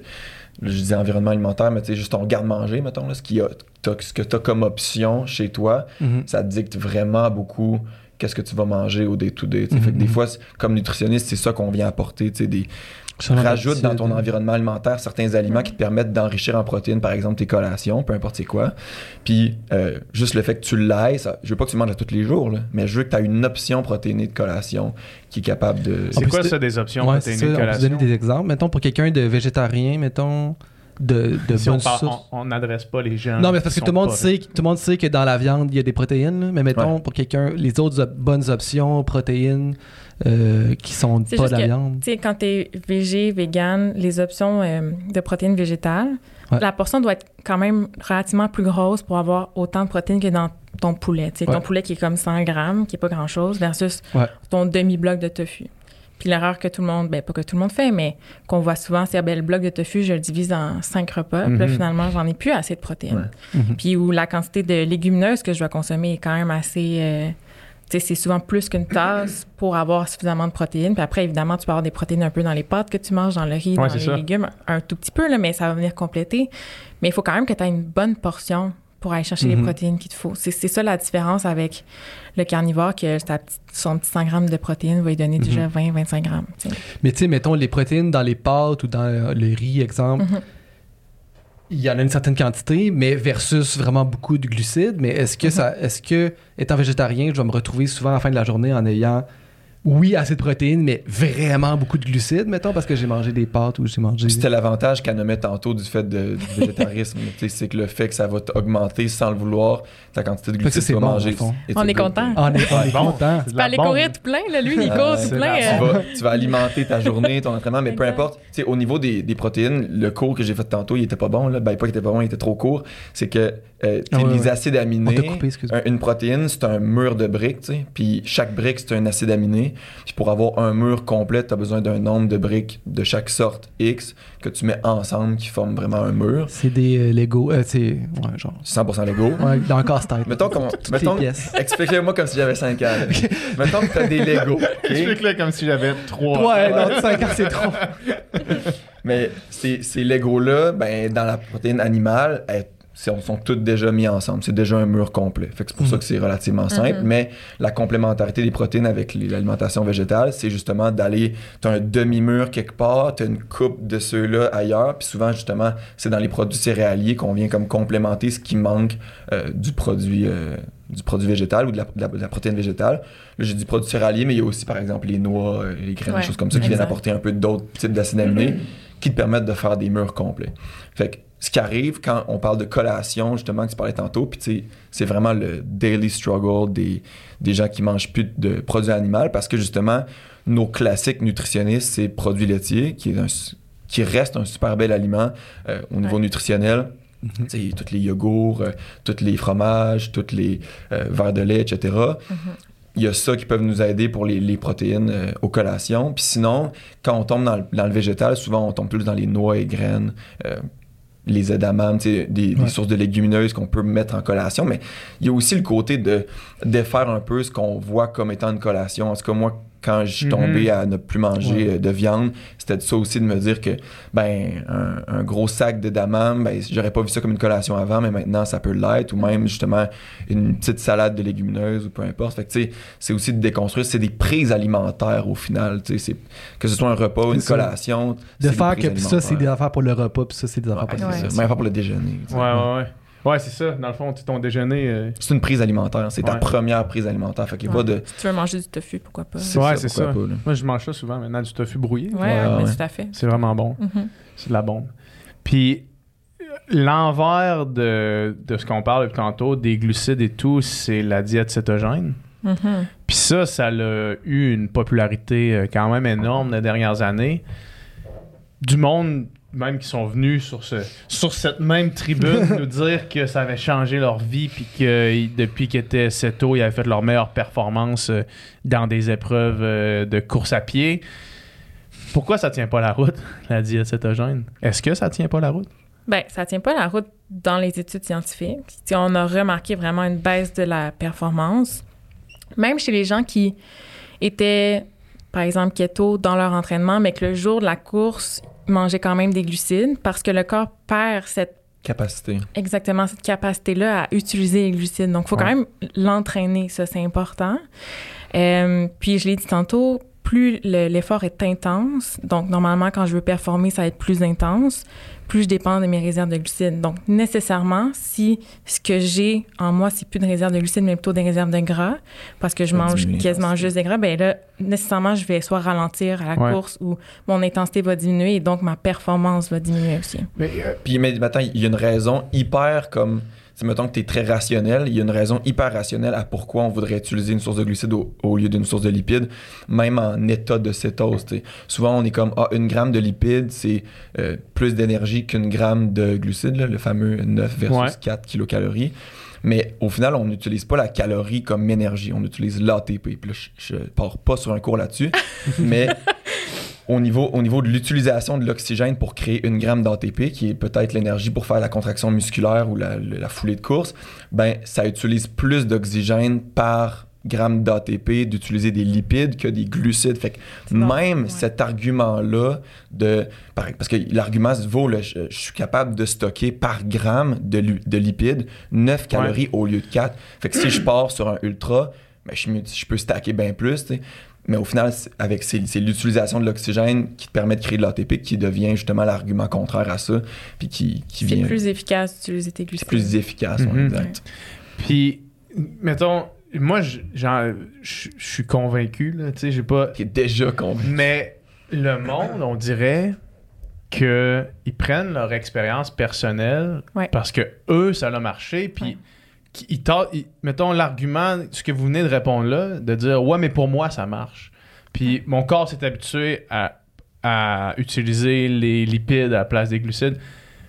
Est-ce que vraiment l'expérience individuelle de quelqu'un, c'est comme c'est de la bullshit aux yeux de, de la science là, tu sais, c'est c'est Ben- comment est-ce qu'on on, on réconcilie ça? Parce que par- tu sais ce que Dom disait tantôt de quand t'es dans une journée puis dans une soirée puis là tout le monde parle de leur affaire, Ouais. il y a tout le temps, il y en a tout le temps un hostie que lui il est, il Il keto, puis lui là son corps il s'est Ça marche habitué tellement mieux. puis ça marche tellement mieux puis depuis qu'il est keto, il y a tellement plus d'énergie Plus de concentration. plus de concentration. Mhm. Est-ce que ça se peut que pour cette personne-là, ça marche ou c'est juste qu'il se convainc lui-même que ça marche, puis il a comme oublié euh, c'est quoi vraiment avoir de l'énergie? là? Écoute, l'effet placebo est très, très puissant, Ouais. si c'est ça. Puis c'est sûr qu'au niveau de la science, quelqu'un qui me dit ça, pour moi, ça égale N égale 1. Euh, C'est un échantillon de une Mhm, personne. Puis en science, c'est pas très puissant. ça, comme- Normalement, on, on- on veut avoir un effet sur plusieurs personnes. Ouais. Après, est-ce que Mais c'est parce que le C'est- monde, le monde ils vont utiliser ce que tu dis là, de dire oui, mais oui, c'est n égale 1, moi je suis l'exception, mettons. Ouais. Donc, puis, sauf que là, il y en a tellement d'exceptions, c'est qu'on peut pas croire à que tout ce monde-là, il y a personne qui a étudié ce type de personne. il y a plusieurs raisons pourquoi finalement tu peux vraiment bien filer sur de la keto finalement. Si par exemple tes habitudes alimentaires avant étaient pires, puis là, out of nowhere, tu commences à faire des recettes parce que ton groupe keto fait des recettes, tu commences à cuisiner, tu manges moins à l'extérieur. euh, puis au final, souvent les gens la font pas comme il faut, la keto. Ils rentrent jamais en cétose, fait qu'ils vont continuer de manger un petit peu de glucides. Mais avant, ils mangeaient pas pantoute, puis là finalement c'était un resto, puis tu sais, il y avait des habitudes alimentaires complètement éclatées. C'est Ben oui, ils vont bien filer. Ils mangent. Avant, ils mangeaient quasiment Ouais. pas, tu sais. Ou au contraire, maintenant, ils écoutent leurs signaux de faim parce que justement, ils pensent à manger des gras. Ils focusent tout le temps sur les gras. Puis avant, ils écoutaient pas du tout leurs signaux de faim. Ils mangeaient jusqu'à euh, se sentir malade. Ben oui, tu vas mieux filer, tu sais. Fait que, tu sais, moi, la- souvent, oui, probablement que tu files mieux. Puis, puis c'est des vraies sensations que tu as. Fait que c'est pour ça que j'avais un bémol quand tu as dit est-ce que c'est de la bullshit, l'expérience personnelle? Ben non, il faut le prendre en compte, l'expérience personnelle là-dedans quand mais même. ça veut pas dire que la raison pour laquelle tu te sens mieux, c'est ta diète keto. Ça À veut dire qu'il y a peut-être d'autres affaires autour. La cause, la cause sera pas ça, mais reste que il y a quelque chose qui l'a causé. là. Puis c'est dangereux de dire, ben parce que moi, ça fonctionne pour Ouais. moi, faites-le tous. Ouais. Puis ça, Mhm. c'est ce que les gens sur TikTok font. C'est beaucoup, beaucoup, ouais. Coach en nutrition, toute ces- cette catégorie-là, justement, que c'est le cours en ligne de 3-4 heures qu'ils ont fait, fait qu'ils savent c'est quoi un glucide, protéine, lipide, fait que maintenant, ils recommandent ce qu'eux, ils ont fait. sais, Ça part souvent de là aussi. là. Mais c'est vrai qu'en nutrition, il y a un, un aspect individuel quand même. Mhm. Toi et moi, on ne tolérera pas les mêmes aliments. Euh, c'est pas, je donne pas un même plan à tous mes athlètes. Il y a quelqu'un qui va mal euh, tolérer une pomme avant un entraînement, puis l'autre peut manger un burger, puis il n'y a pas de problème. Puis Mhm. il y a tellement d'aspects à, à prendre en compte. Puis si moi j'ai un client, bien évidemment, je vais tenir compte de sa- son expérience individuelle. S'il me dit il est keto, je vais probablement quand même le convaincre de manger des glucides, mais tu sais, je vais quand même travailler avec lui puis voir qu'est-ce qui fonctionne. Capitaine Glucide. Ouais, mais Fait qu'il est pas au courant avant de rentrer dans le bureau. Il c'est même arrivé, c'est de quoi? C'est arrivé? C'est arrivé. C'est arrivé des gens qui étaient pris là-dedans. En fait, Ouais. ils l'avaient commencé, réalisaient que c'était que c'était plus vraiment bon, mais étaient incapables d'en sortir par culpabilité et par toutes sortes de choses. Donc, il faut faire des vraiment petits pas avec ces gens-là, mais ça arrive. Ah, ouais. C'est bien sûr pas courant, là, mais Ouais. ça arrive. Puis au final, ce qu'il y a de réellement dangereux à la keto, c'est, tu sais, sur du court terme, il n'y a rien, tu sais. Fait que, me- mettons, on pourrait se dire, ah, on, on laissait, laissons-les aller, tu sais. Mais pour moi, encore là, comportement alimentaire, ça développe des patterns qui sont néfastes, ça, sur le long terme, tu sais. Mhm. Par exemple, de euh, avoir peur des glucides, premièrement, ça, c'est, c'est super néfaste sur le long terme. Mhm. Mais encore là, souvent, c'est de ajouter beaucoup de sources de gras saturés dans son alimentation ben, sur du très long terme, ça, c'est quand même bien démontré là, que ça change ton bilan lipidique puis que ça va pas bien filer. Mais du moment que tu es en cétose, tout va bien, c'est correct. Mais guess what? Tu vas pas faire ça jusqu'à tes 90 ans. Puis chaque habitude alimentaire, si tu te vois pas faire ça pendant 30, 40 ans, ben, elle sert à rien puis elle peut être néfaste même. Fait que c'est, c'est- cette habitude-là que tu vas développer de focuser sur les gras, tout le temps manger des gras, ben, le jour où tu vas arrêter ta keto, ben, tu vas garder plein de, d'effets néfastes de ces habitudes alimentaires-là, ou même des, des effets psychologiques un peu, justement, par la peur des glucides, par exemple, que ça va être dur à défaire. C'est pour ça que c'est un, un- un léger, un, un petit cheval de bataille de les arrêter relativement tôt. Tu sais, oui, tu veux faire un essai keto, ça arrive souvent, ça.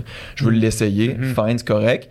Mais juste à être sûr, là, tu sais, on va en ressortir, il faut en ressortir. tu sais. Ouais, ouais. Puis, tu sais, la nutrition, l'alimentation, il y a un aspect social qui est très important. Tu sais, on mange pas toujours tout seul, on, on partage des repas avec les gens, puis ça, c'est quelque chose qui fait partie intégrante de l'alimentation. C'est important, c'est un partage, c'est c'est des souvenirs, c'est c'est familial, peu importe. Culturel, c'est. Exact. Ouais. Puis quand Mm. tu fais une diète, que ce soit keto, peu importe, tu t'exclus un peu de ça. Tu arrives dans un party, ah, mais moi, je mange keto, je peux pas manger ça, je peux pas manger ça. Mhm. Peut-être même que quand t'es vegan, Ben, ça fait ça aussi, ça fait ça aussi. Puis même, euh, oui, ça c'est le point négatif d'être Mhm. vegan, j'ai l'impression. Le seul que moi je vois en ce Ouais. moment, c'est vraiment ça. C'est, tu sais, on est allé en mai à Cuba ensemble. Je me suis- pire voyage de ma vie Pas manger. pour là, hein. plus d'autres raisons à part, ça- mais, mais, ben, euh, mais comme j'ai Ouais. pas mangé, je pouvais pas manger, il y avait rien Mhm. pour moi. qui Tourtière pouvait- du lac Saint-Jean, comment, tu Ben, sais, dans le sens que. J'en fais une vegan, mais c'est pas la même. Tu sais, c'est drôle que tu dis ça parce que samedi, on fêtait notre Noël dans la famille de ma, ma mère. Et boy. Puis, euh, ouais, ma, ma soeur s'en va bientôt en Europe. mais, euh, mais tu sais, j'ai amené ma tourtière, mais il y avait celle de ma mère, faite avec de la viande de bois, tu sais, qui est comme culturelle de faire ça. Puis c'est quand, ouais, là, je me passe un peu à côté de, Ouais. de cette Mhm. histoire-là, tu sais. Après ça, je suis capable de vivre avec ce désavantage-là, mais je comprends Ouais, ce que, ouais, ce que ouais. vous dites. Mais j'ai l'impression que tu t'exclus justement, tu sais, niveau familial, culturel, mais aussi tu- pour bien des gens, tu t'inclus dans un genre de nouveau groupe aussi. C'est pas dans pour rien que ça, ça marche. Ouais. Ils ont des groupes Facebook, c'est Ouais, inclusif, c'est comme hey, enfin, tu sais, je fais partie d'une gang, c'est identitaire beaucoup Mhm. comment on mange en général, même le véganisme, dans le sens que les, les effets Oui, néfastes qu'il y a à faire une fait, diète, puis- ah, là pour ça Mais aussi. moi, là. ça, c'est un aspect négatif du véganisme. Ouais. C'est la communauté végane ouais, quand je suis devenu. Là, c'est sûrement moins pire, sauf que il a fallu que je fasse. Il a fallu que je fasse. Moi, je vais le faire pour moi, puis je vais arrêter de De- d'en parler ou de. Parce que tu tu t'identifiais pas à ces gens-là? Ouais, ou- tu t'identifies ok. pas à ces, ces gens-là. Il y avait aussi, tu sais, étant donné que c'est pas comme la diète keto dans le sens où les gens qui sont là pour les animaux, euh, ils ont une hargne profonde pour, Mm. pour quelqu'un qui, Qui mange l'échappe, mettons. Hmm. Tu sais, fait que genre, hey là, je sais pas, j'ai mangé une chip qui avait une trace de lait, ben là, tu sais, les activistes qui sont là pour les animaux vont vraiment être un peu la police Mm. du véganisme. là. Puis ça, c'est ultra toxique, puis c'est le plus gros gatekeeping à quelqu'un qui veut devenir vegan, c'est précisément ça. Ouais. là. Ouais, ouais. Fait que moi, j'ai juste amené, j'ai décroché, j'ai fait non, merci, ça, c'est pas pour moi. Fait que l'aspect communautaire a fait l'inverse. Mais, euh, mais la, la- la question que je voulais aussi amener pour- par rapport au keto, parce qu'on parle du, du, euh, de l'exception, on parle de la personne qui peut-être c'est d'autres affaires. Est-ce que vous croyez que c'est possible qu'une personne, par son corps, par tout ça, soit plus, soit mieux sur une diète keto qu'une diète omnivore? C'est-tu possible qu'il y ait une personne dans toute cette gang-là qui nous dit ça, que c'est vraiment ça son affaire? Ben, je pense qu'il n'y a rien qui est impossible. Mhm. Ouais. Euh, surtout que le corps humain est complexe, la nutrition c'est complexe, c'est très individuel comme je disais. Mais ça reste dangereux quand même de dire ça parce que par- s'il y a vraiment une personne pour que ça fonctionne, là, ça donne l'espoir à tout le monde C'est ça. que ça C'est va pour rien qu'en eux. littérature scientifique, s'il y a une personne puis qu'il y en a 99, ben l'association sera pas significative. Ouais. On l'ignore. On l'ignore. Bref, nos corps sont pas euh, tous différents au point que, tu sais, euh, on va réagir complètement différemment à... Un peu quand même, puis il y avait ce côté-là, moi je voulais à- apporter à la discussion, puis tu sais, je- ça va peut-être, ça retouche un peu les suppléments, mais le côté répondant, non répondant à une intervention ou à une diète ou un supplément. Nous en recherche, c'est un big thing parce que euh, tu peux faire de la recherche, par exemple, on- je donne un supplément à nous quatre, euh, on est deux euh, placebos, deux euh, interventions, qui a la vraie pilule, puis on voit un effet significatif euh, de cette pilule-là. Ben, au final, ça se peut que, euh, ben on n'est pas assez, l'exemple est super mauvais, là. mais il peut avoir, il peut avoir un aspect génétique qui fait qu'on peut être répondant et non répondant à l'intervention. Fait que si par exemple vous avez les deux le même génome, euh, la même différence génétique qui fait que vous n'êtes pas répondant à cette intervention-là, on verra aucune différence. Mais si on avait 1000 personnes, puis qu'on stratifiait, fait les qu'on les séparait en fonction de votre différence génétique, ben là, parmi la gang qui a la différence génétique, il pourra être répondant. OK? Fait que là, je parle pas de la diète keto en ce moment, là, je parle des suppléments en général. Fait que cet aspect-là de répondant, non répondant, mettons, je donne un exemple vraiment plus concret que les oméga 3, par exemple, ben, il est super important en ce moment, puis super débattu euh, parmi les chercheurs. En ce moment, mettons cet exemple-là, c'est que le tiers de la population, avec une prise régulière d'oméga 3, va avoir une augmentation de son cholestérol sanguin comme néfaste, alors que ce supplément-là est recommandé parce que le deux tiers de la population va avoir une diminution de leur cholestérol sanguin néfaste. Fait que, Mhm. une amélioration du bilan lipidique. Quand tu fais une analyse statistique, c'est significatif. La majorité des gens, ben, c'est pas ça une, une grande partie des gens va bénéficier de ce supplément-là. Mhm. Mais À travers cette statue-là, on oublie de regarder le groupe qui n'a pas réagi, puis eux autres qui ont eu un effet néfaste. Mm. C'est comme, OK, le- là, ça devient important de spécifier la gang répondant, non répondant. Puis en ce moment, dans la littérature, c'est un peu nouveau, ce concept-là. Parce qu'avant, on n'était pas autant deep dans la génétique. Maintenant, on l'est. On a beaucoup d'outils faciles pour avoir des récoltes de données génétiques hyper grandes. là. genre, des cohortes de plus de 100 000 personnes au UK qu'on a des données génétiques. Puis ça permet d'aller faire ces analyses-là, puis qu'on on se rend compte que niveau supplément, mettons, ben, il y a des non-répondants puis des répondants à quasiment toutes. Puis là, si tu reportes toutes les analyses qu'on a fait des 20 dernières années, À travers avec ce ça, prisme-là. ben, là, probablement qu'il y a des différences quand Ouais. même. tu sais. C'est exactement le même cas avec la caféine, qui Ouais. est un supplément qu'on utilise beaucoup avec les sportifs, qui a été démontré comme quoi ça fonctionnait pour plusieurs types de sports, justement. Mais il y a un certain gène que certaines personnes ont qui fait en sorte qu'ils ne tolèrent pas bien la caféine. Fait que des gens qui, quand vont boire du café, vont trembler, vont pas se sentir bien, palpitations, mais c'est probablement parce qu'ils ont ce gène-là, puis eux ont aucun bénéfice à prendre la caféine. Il n'y a pas d'habituation, c'est juste une question de gène, puis ben, on laisse faire ça pour eux, tu sais. Fait que si on se fiait juste bêtement à la littérature, on dirait tout le monde devrait prendre de la caféine, mais il y a quelqu'un ou une partie de la population qui est dans son salon qui est de même puis qui est comme faut que je m'habitue à la caféine. Ben non, là. Genre. Ouais. t'es pas fait pour ça. Puis là, au moins tu le sens, mais il y a plein de suppléments que tu le sentiras pas. Tu sais, la créatine, c'est un peu la même Mhm. chose. C'est pas un effet néfaste, il y a des non-répondants à la créatine. Fait que tu payes non-stop pour être de la créatine, Toute puis ta ça vie, sert puis t'as jamais vu d'effet rien. positif, puis ça sert Il y a à peu près absolument 30% je pense, des non-répondants à la C'est créatine. Ah ouais, C'est hein? quand même beaucoup. Pourtant, c'est super en mode puis super en vogue en ce moment, la créatine. Mais parce que pour l'autre, 70%, c'est extrêmement marche, bien ça. backé. Mais c'est le même principe, tu sais, mais c'est un peu dangereux. On dirait, tu me parles de, de- de l'oméga 3, là, de savoir Ouais. qu'il y aurait, pour le tiers du monde, il y aurait un potentiel de, de nuire. 100%. Puis là, t'as Huberman qui dit à tout le monde, on Ouais. doit prendre des oméga vais pas le 3. nommer. Mais c'est mais c'est c'est dangereux, littéralement dangereux. Si tu, Ouais. si tu le sais pas, c'est vous devriez prendre des oméga 3 après avoir fait un test génétique De à base, savoir. tu devrais pas te fier à Huberman pour ta prise de supplément. ça, mettons qu'on met ça, sûr. sa première marche.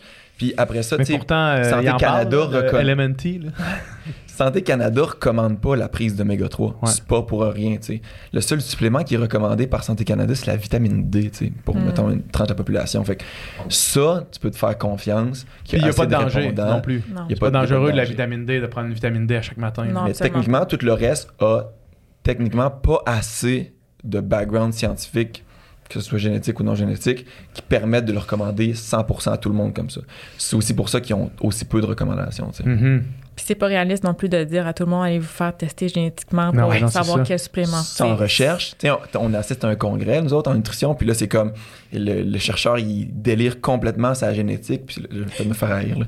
Mais, parce qu'on en a dans Je sais pas s'il va écouter ça. Non, mais shout-out à ma directrice de thèse de doc, elle écoute en ce moment. Ah, nice, salut. Euh, euh, Vicky Drapeau. Euh, mais qu'est-ce que je disais, non?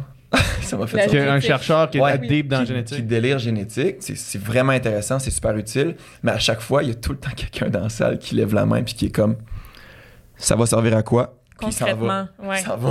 puis là, ça fait un énorme fret. Moi, ça fait deux fois que j'assiste à Il ça. s'en va? Ouais, il cette que c'est un question-là? micro debout, là. Tu te présentes, puis tu fais la file, puis à un moment donné, c'est son Ah, tour, ok, puis il est ok, comme. Puis dans la vie, ça va servir à quoi?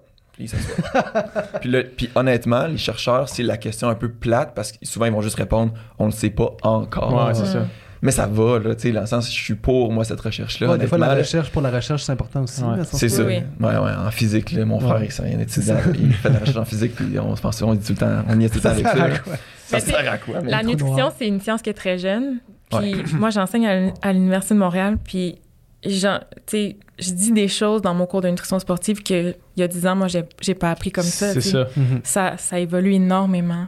Fait qu'il y a dans 10 ans, on, on dira probablement peut-être Ouais, d'autres mais choses. Ce sur podcast-là va être wrong. Ça, précisément, ce que tu viens de dire là, c'est aussi un argument Mhm. euh, des gens qui ont justement, mettons des pros de la keto là, qui disent ouais, Ouais. mais c'est parce que là les études sortent Ouais. sur la keto. Parce que là, il y a la nouvelle recherche. Là, on- C'est on les est rendu nouvelles là, on est rendu à savoir ça. Fait que c'est comme de dire, de dire oui, la science évolue constamment parce que c'est ça, c'est ça la science, mais après ça, beaucoup de monde qui utilise ça comme un argument pour dire hey, la, la affaire. nouvelle science dit ça. là, Mais on peut juste se fier à la science qu'on a. Ben, c'est ça. on l'a pas encore, fait qu'on peut pas se fier sur elle. C'est toujours ça que les chercheurs vont répéter dans les, les papiers ou que les gens vont délirer un peu sur des trucs ou qu'il y a très peu d'études ou très peu de N, justement, très peu de personnes qui ont, dans cette étude-là, qui ont pu démontrer ces effets-là. Ben, ils- vont comme tout le temps ramener ou faire un commentaire du genre euh, on peut juste se fier sur la science qu'on a en ce moment, puis on, on l'a pas, fait qu'on se fie pas dessus. Puis, les, les effets à long terme d'une diète quelconque carnivore, ben ça, faut que j'attende 10 ans Ouais, de ça. faire cette diète-là C'est pour tellement savoir. jeune qu'on l'a pas, ces données-là. Il y a plein de, plein de trucs de même en, en recherche en général que ça fait pas assez longtemps. Mhm. Mettons, euh, tu sais, au début, euh, là, 5 ans, mettons, c'était l'aspartame, les édulcorants, tout ça.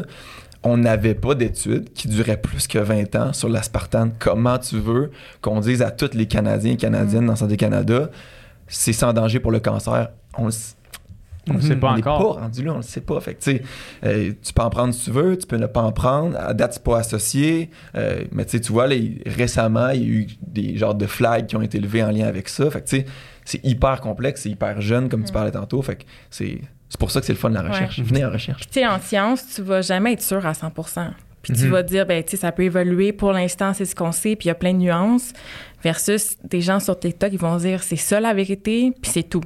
Mhm. Puis il n'y en a pas de nuance, puis il n'y a pas d'aspect de, mais ça peut évoluer, puis peut-être qu'on ne le sait pas encore. Puis c'est ça la différence entre quelqu'un qui est plus scientifique, qui va lire plein de papiers, qui vont pouvoir voir c'est quoi les billets d'une étude, puis Hmm. pourquoi est-ce qu'on peut pas s'y fier à 100% versus d'autres qui sont non, c'est ça, c'est catégorique, tout le monde devrait faire ça, puis Ouais. point. tu sais. Si quelqu'un dit ça de base, là, C'est ça, c'est c'est- un red flag. c'est un énorme flag. là, Ouais, de- ouais, tout à fait. S'il y a la vérité ultime, souvent, c'est pas ça. là. C'est faux. Ouais, ouais, ouais.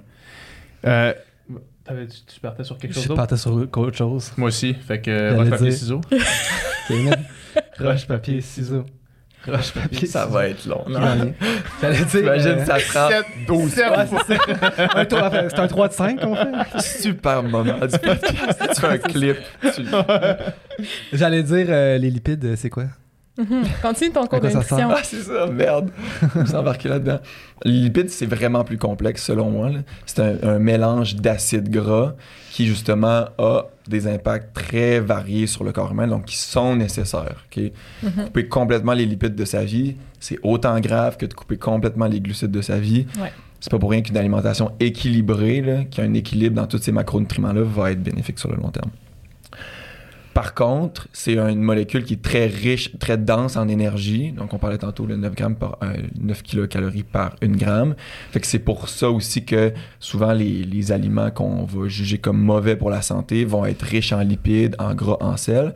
Pour ces raisons-là, puis aussi parce qu'il y a un côté très palatable. là. Ça, c'est le mot scientifique. Ça veut juste dire que ça goûte bon. Ok. Euh, il y a un côté très, vous direz ça au, au Scrabble, Euh, il, y y a un côté très palatable aux lipides, au sel, au sucre, ces choses-là. Mais tu sais, il y a un aspect survie à ça aussi.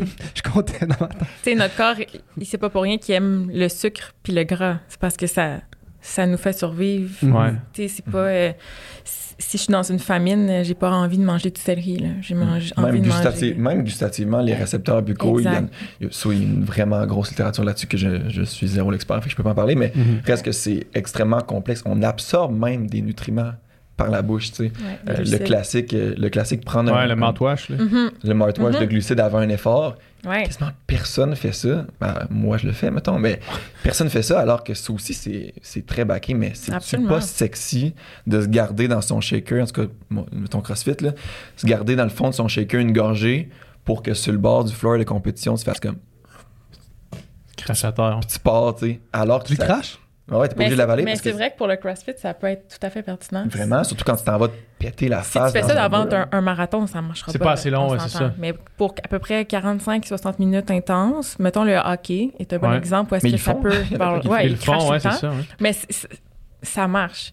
Puis si tu fais la même chose avec une boisson sucrée avec justement sucralose, aspartame, ça ne fonctionne pas. Ah ouais, fait que c'est vraiment. C'est vraiment le sucre. Glucides, ça prend des su- Ouais. du sucre. Ben, c'est aussi, c'est aussi parce que le- le- cette boisson-là, à sucralose, c'est un- c'est le pouvoir sucrant qui fait que tu peux en mettre vraiment pas beaucoup. Le sucralose en tant que tel a des calories dedans. Ben, le sucralose, Mais il y en a l'aspartame, n'importe quoi. Mais t'es tellement pas obligé d'en mettre beaucoup que c'est là que ça devient un genre de zéro cal. Techniquement, c'est faux, là. Ouais. La quantité mis, 0,001. C'est ça. Mais c'est assez pour que tu puisses mettre zéro, mettons. Fait que c'est Ouais. un peu pour ça que ça fonctionne pas. C'est parce qu'il faut la gramme de glucides qui est comme absorbée par ces récepteurs-là. Mhm. Même affaire pour les crampes. Ça, c'est un. Il y en a plusieurs qui le savent, ceux qui jouent au foot, là. Mais le classique moutarde ou jus de cornichon, ben, ça marche pour vrai, mais pas à cause de l'apport en sodium. Ça, c'est un classique Non, aussi. non. là. on pense tout le temps que. Mais c'est bien trop long à digérer. là. Le- le- au final, l'effet de la moutarde puis du jus de cornichon, c'est instantané. C'est Dans la littérature, c'est 15 à 30 secondes. Mais c'est le Pour goût. enlever les crampes? C'est le vinaigre, ouais, c'est le- l'acide acétique dans ces produits-là qui fait en sorte que ça réduit ton temps de crampe. Une fois que tu as la crampe. Ouais, c'est ça. De prendre Ça du jus de cornichon pas. avant, ouais, ça ne va pas prévenir, mais c'est vrai que sur le coup, Quand tu l'as. quand tu l'as, ça joue sur ton système nerveux, le, le vinaigre justement, et à ça cause de ces peut, récepteurs-là. ça Buccaux. peut réduire le temps de, la- de cette dite crampe. Ça, c'est un news to me, là. Ouais. Ah ouais? Mais tu vois, ouais. sur les, les, terrains, les, les bancs de terrain de foot. Parce que moi, euh, en ultra, ça aurait été euh, genre. euh, Il y a du monde un le cornichon avec une moutarde, de la moutarde, là. Quand je suis loadé de crampes. Mais il tête l'a pas des fois dans pieds. les ravitaux? Des fois, il y en a. Ouais, Ouais, peut. J'en prenais pas, je me disais, c'est qui le cave qui va prendre C'est des cornichons? cap. Eh oui, exact. Moi, je me tapais des sachets de moutarde du- sur les euh, de course quand dans Euh, un et les vinaigres, c'est un peu le même principe ou c'est vraiment comme. C'est Je pas sais- assez fort. Je sais pas, ouais, je sais pas si ça fait la même chose. C'est vraiment, tu sais, le jus de cornichon typiquement qui est très Ouais. étudié, mais le c'est boire, genre boire le jus de cornichon? Ouais, genre? ouais, ouais. Mais ça se trimballe mal. Un- Souvent, c'est moutarde que les gens vont utiliser. Ouais. Des paquets, des petites paquets de moutarde. Mais ça se vend, des shots Ouais. de, de, Ouais. jus- de Ah jus ouais, de cornichon hein, ouais, maintenant. ouais. Ouais, ouais, ça a été euh, commercialisé et tout. Malade. Ouais. On a parlé rapidement de ben, justement de ces sucralose aspartame. Là. Moi, je me sur- c'est sûr, vous savez c'est quoi. là. Je me suis fait targeter par euh, sur Instagram par genre Magic Spoon. Ouais, les C'est céréales. genre des céréales euh, protéinées, puis là, euh, sans sucre, mais qui, qui goûtent les Fruit Loops ou qui goûtent euh, toutes les céréales de notre enfance. là. J'en ai acheté une fois, finalement, je, je n'ai pas racheté parce que c'est extrêmement cher. C'est Ouais. ridiculement cher. Est-ce que c'est bon? Oui, c'est bon. Ouais? C'est- Ouais, ouais. Ça goûte pas le sucralose? Parce que t'aimes, parce que tu- ça te dérange sûrement pas les édulcorants. Parce que moi, je- ce goût-là, je ne suis Ouais, Il y a pas du monde qui sont pas capable. capables. Moi, je suis Ok, très ben moi, bon je trouvais avec que c'était quand même. C'est pas Mettons tout le- à le- fait comme des Fruit Loops, mais ça se rapproche quand même, moi, je trouvais. là. J'étais comme. Tu sais, si- s'il y a ça sans justement. Puis là, peut-être que finalement.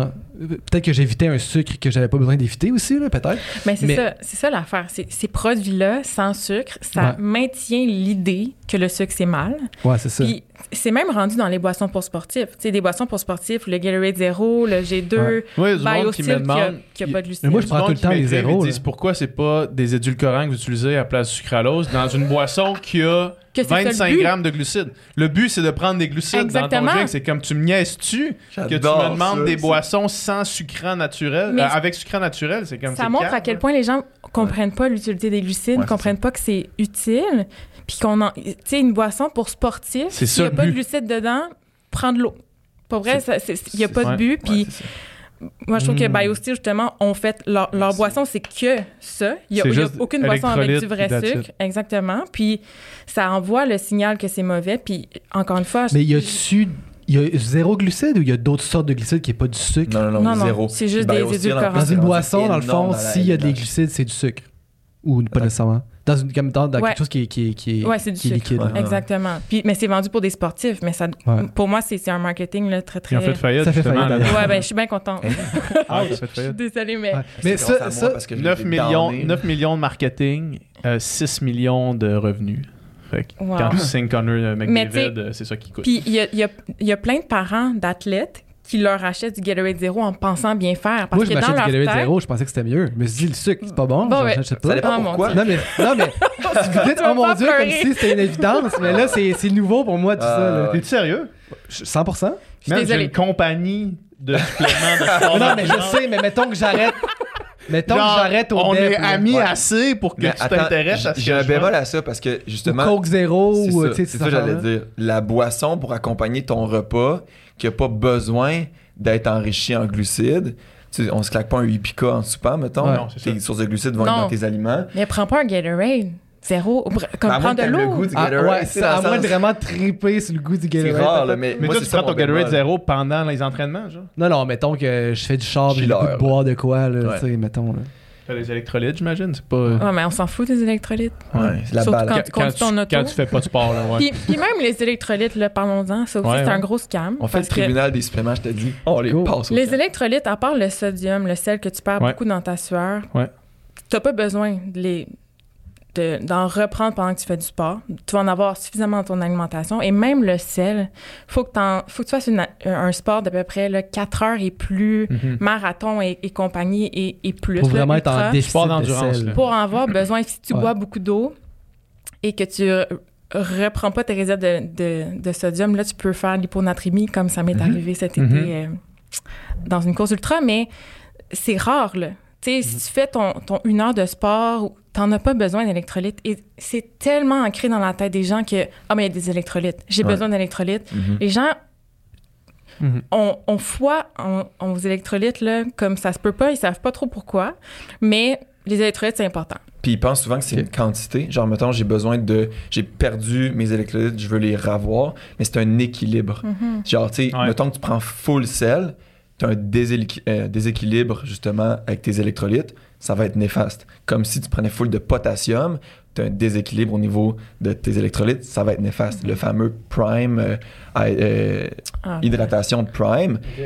Ah Eux ouais, autres, ils flexaient un peu sur Gatorade en mode Ah, euh, parce que là, je vais peut-être un peu encenser Gatorade, là, mais ils flexaient en mode Ah, euh, euh, nous autres, on a vraiment moins de sel, on a full potassium. Mais guess what, ça coûte full pas cher rentrer du potassium dans ton truc. Mhm. Ça goûte vraiment meilleur. C'est sûr que t'allais faire ce move-là, man. Et ce n'est pas utile. Et ce n'est pas utile parce que Gatorade, ce qu'ils ont fait, eux autres, c'est qu'ils sont allés voir dans la littérature c'est quoi la meilleure balance électrolytique qu'on peut Mhm. avoir. Puis ils ont mis exactement la même, le même niveau là, que- que- qu'on a étudié. Fait qu'à chaque fois que tu le bois, ben, techniquement, tu te rapproches de cet équilibre-là. tu sais. Mhm. Mais c'est pas une question de comme. Tu sais, oui, tu peux arriver à un point où tu as plus assez, mais c'est une question d'équilibre qui. Si tu un déséquilibre, c'est ça les effets néfastes que tu peux avoir au final. tu sais. Mhm. Prime, ils ont juste mis tous les mots-clés Ah ouais. qui sortent Ouais, sur ouais, mais Instagram. c'est- mais c'est- c'est- Les BCA, les sportifs, électrolytes. Pas de glucides. C'est Mm. pas pour Ouais. sportif, là, ton Non, c'est- en fait, Ouais. c'est boisson d'hydratation qui s'appelle. Ouais, Ouais. probablement qu'il n'y avait pas le droit. Sur de l'eau, Ouais. I guess. Mais de l'eau de coco. Tu sais, comme ils ça, ont toutes mis les idée, choses c'est ça, populaires. là, c'est- c'était c'était de faire un, une affaire qui va trender sur Internet. le fond, Absolument, absolument. Puis ils ont, ils ont And bien they fait did ça, it. Ouais. exactement, mais- Ben, il y avait aussi deux têtes d'affiche reconnues. Je pense que c'est majoritairement pour ça que ça a fonctionné. Probablement. Mais aussi parce qu'ils ont mis toutes les choses que les, les gens pensent que c'est bon. Les Ils ont réussi à target les jeunes aussi. Oui. C'est dur, mettons que les règles, ben c'est- dur. Il y en a plein qui le contournent, là, mais targeter les jeunes en, en publicité alimentaire, c'est de plus en plus complexe, mettons, dans différents pays. Mhm. Fait que, tu sais, eux, ils ont réussi à le faire par, justement, Par leur, leur, leur euh, chaîne YouTube, leur, audience qu'ils avaient déjà, Mhm. qu'ils ont, ils ont réussi, sans faire de publicité targetée aux jeunes, à complètement les viser. Puis, tu sais, maintenant, là, c'est tellement courant là, chez les jeunes au secondaire d'avoir du Prime, puis maintenant que c'est disponible au Canada. Tu avant, c'était comme hot, là, tu pouvais acheter, vu que c'était comme juste au States, tu pouvais acheter des bouteilles de Prime à comme 100$. C'est fou. C'est Ouais, mais gênant, parce que qui, qui est sur les réseaux sociaux, c'est les jeunes. Ouais, c'est Ouais, exact. Donc, si tu euh, fais beaucoup de marketing là, ben c'est pas Ginette de 60 ans qui va l'acheter. là. Mhm. Ça avait vraiment euh, changé euh, mon monde. euh, Pas complet. vrai? Mais moi, j'avais vraiment enregistré à ma nez que comme sucre, c'était pas bon, surtout dans des boissons parce que comme tu l'absorbes vraiment vite, puis là, genre. Fait que moi, j'ai- tu sais, si je peux avoir moins. Moi, je- quand je check une étiquette, je check le sucre, puis genre, j'essaie d'en avoir le moins possible Mais- tout le temps. C'est vrai dans certains, dans certains moments. C'est vrai que si tu bois beaucoup de sucre concentré, ton, quand tu prends un verre de jus, c'est pas la même chose que prendre un fruit parce qu'il n'y a pas les fibres, ton, ton corps l'intègre pas de la même façon. Au niveau de la gestion de la faim, beaucoup aussi. Là. Mais chez un sportif, quand tu prends une boisson pour sportif comme un Gatorade, là ou Upica, t'en veux du sucre, c'est ça le que tu but. veux, ouais, Donc, tout ce marketing-là des Gatorade Zero, ça va juste avec, ça suit la tendance des Toi, tu gens pensais qui que j'étais full of shit dans le fond. hein? Non, Non, mais pas ça. Moi, je comprends C'est pas exactement ce que tu veux dire. Je Parce qu'en plus, en plus, mettons, euh, justement, il y a- quand je parlais tantôt, il n'y a pas de bons et de mauvais aliments, c'est comme des, des différentes utilités. là. Ouais. Ben, c'est vrai que c'est pas utile un Gatorade sur ton bateau au lac Saint-Joseph. tu sais. Ouais. C'est un, classique dans les glacières, Ouais. mettons, d'avoir des Gatorade pour comme juste chiller puis boire quelque chose de sucré. De Ouais. boire des boissons sucrées en général au quotidien, c'est pas associé à la santé. Mais ça veut pas dire que cet aliment-là est le démon, il sert à quelque chose. Il sert juste pas à accompagner tes repas, mettons. Il sert, il sert pas à remplacer tes sources de glucides euh, par, de, de- de tes féculents dans chacun de tes, dîners soupers. Fait que t'avais pas complètement tort, c'est juste que t'es tombé un peu dans la, la pente fatale de les Ouais. glucides c'est démons ou les sucres c'est démons. Ouais. Les Américains ont complètement vendu ça, euh, puis on, on est vraiment proche, fait que c'est- très correct que ça nous a affecté, mais les- la quantité d'argent qui est faite sur euh, la démonisation du sucre aux States, Ouais. c'est légendaire. Mais n'empêche que si j'en consomme beaucoup, puis que je suis pas actif, puis que je le dépense Exact. pas, c'est pas great. T'en as pas besoin, exact. Puis, ça vient un peu du fait de, avec l'alimentation ultra transformée, beaucoup de sucre, beaucoup de sel, beaucoup de gras. C'est vrai qu'il faut idéalement réduire ces aliments ultra transformés-là, mais là, ça a comme, on a comme tout mis ça dans le même bateau, le sucre c'est mal, puis tout ça. Mais si t'es un sportif, puis que t'as des besoins en glucides plus élevés, ben, ça se peut que de prendre un verre de jus avec ton repas, ça soit très, très correct parce que Tu veux pas la- la fibre. tu as de la pas. misère à prendre toutes les glucides dans ton riz, tu veux pas en manger quatre tasses Mhm. ou peu importe. tu. Donc, c'est- de voir un peu les choses pas noir ou blanc, encore une fois, mais c'est vrai que le sucre, je- ça, on n'est pas en train de dire que tout le monde devrait boire du jus puis du Gatorade euh, sucré tout le temps. C'est vraiment spécifique à tes Ouais. besoins en glucides puis il y a des, des moments autour de l'entraînement qui ça peut Mhm. être bénéfique. Mais c'est ça, mais comme tu disais, quelqu'un, mettons, qui aime vraiment le coke pour, parce qu'il aime le goût du coke puis qu'il a son habitude de boire son coke, Techniquement, peut-être pourrait être une bonne option pour lui de prendre du coke zéro. que- Ouais, ouais. Ce, qu'on- ce que nous, on n'aime pas de ça, en tout cas, je veux dire moi parce que là, je t'inclus. encore là, j'arrive toujours à mon cheval de bataille, c'est le pattern alimentaire que tu Mhm. développes. Boire, euh, avoir une boisson sucrée qui accompagne chacun de tes repas, On connaît quelqu'un qui buvait du Coke Diet beaucoup. qui accompagne Un- un chacun de tes repas, ça l'influence. C'est vous autres? Non, non, non, non. Et ça l'influence ce que les choix alimentaires que tu vas faire. Ouais. Fait que qu'ils soient réellement sucrés ou faussement sucrés, accompagner chacun de tes repas, ou avoir juste l'habitude créée de tout le temps boire une boisson sucrée. Les gens qui boivent du sucre, ils le savent. C'est tu- c'est une habitude, là. tu Ouais. veux l'avoir, puis c'est très important, puis l'eau goûte plus nécessairement bon. Ouais. C'est c'est ce pattern-là ali- alimentaire que tu développes, c'est ça qui est dangereux au final. Fait que, que ce soit vrai sucre, faux sucre, ben c'est vrai que des fois, ça peut être intéressant que ton coke soit zéro au lieu d'un coke régulier, tu sais, à part, mettons, en période que c'est pour du sport. Alors que. T'avais Ouais, ben, le, le pro- un des problèmes avec arriver, ça, un des problèmes avec ça, c'est que même si ton, ton coke, il n'y a pas de sucre dedans, c'est Ouais. bien, mais ça maintient ton envie de sucré, puis ton goût de sucré Mhm. dans ton cerveau, puis ton cerveau, Mhm. lui, pense qu'il l'a eu, mais il l'a pas eu, en fait. Fait que tu recherches encore un peu plus ce goût de sucré-là ailleurs dans ta journée. Mhm. Moi, je pense que j'aimerais mieux un Coke moitié moins de sucre Ouais. ou 75% moins de sucre pour t'habituer graduellement à prendre ça moins sucré. Que le goût du sucre soit moins recherché tout le temps. Exact. Exact. Qu'un un faux sucre, que c'est au- autant sucré, puis ça te maintient toujours d'avoir besoin C'est de moins ce bon pour le marketing, par exemple.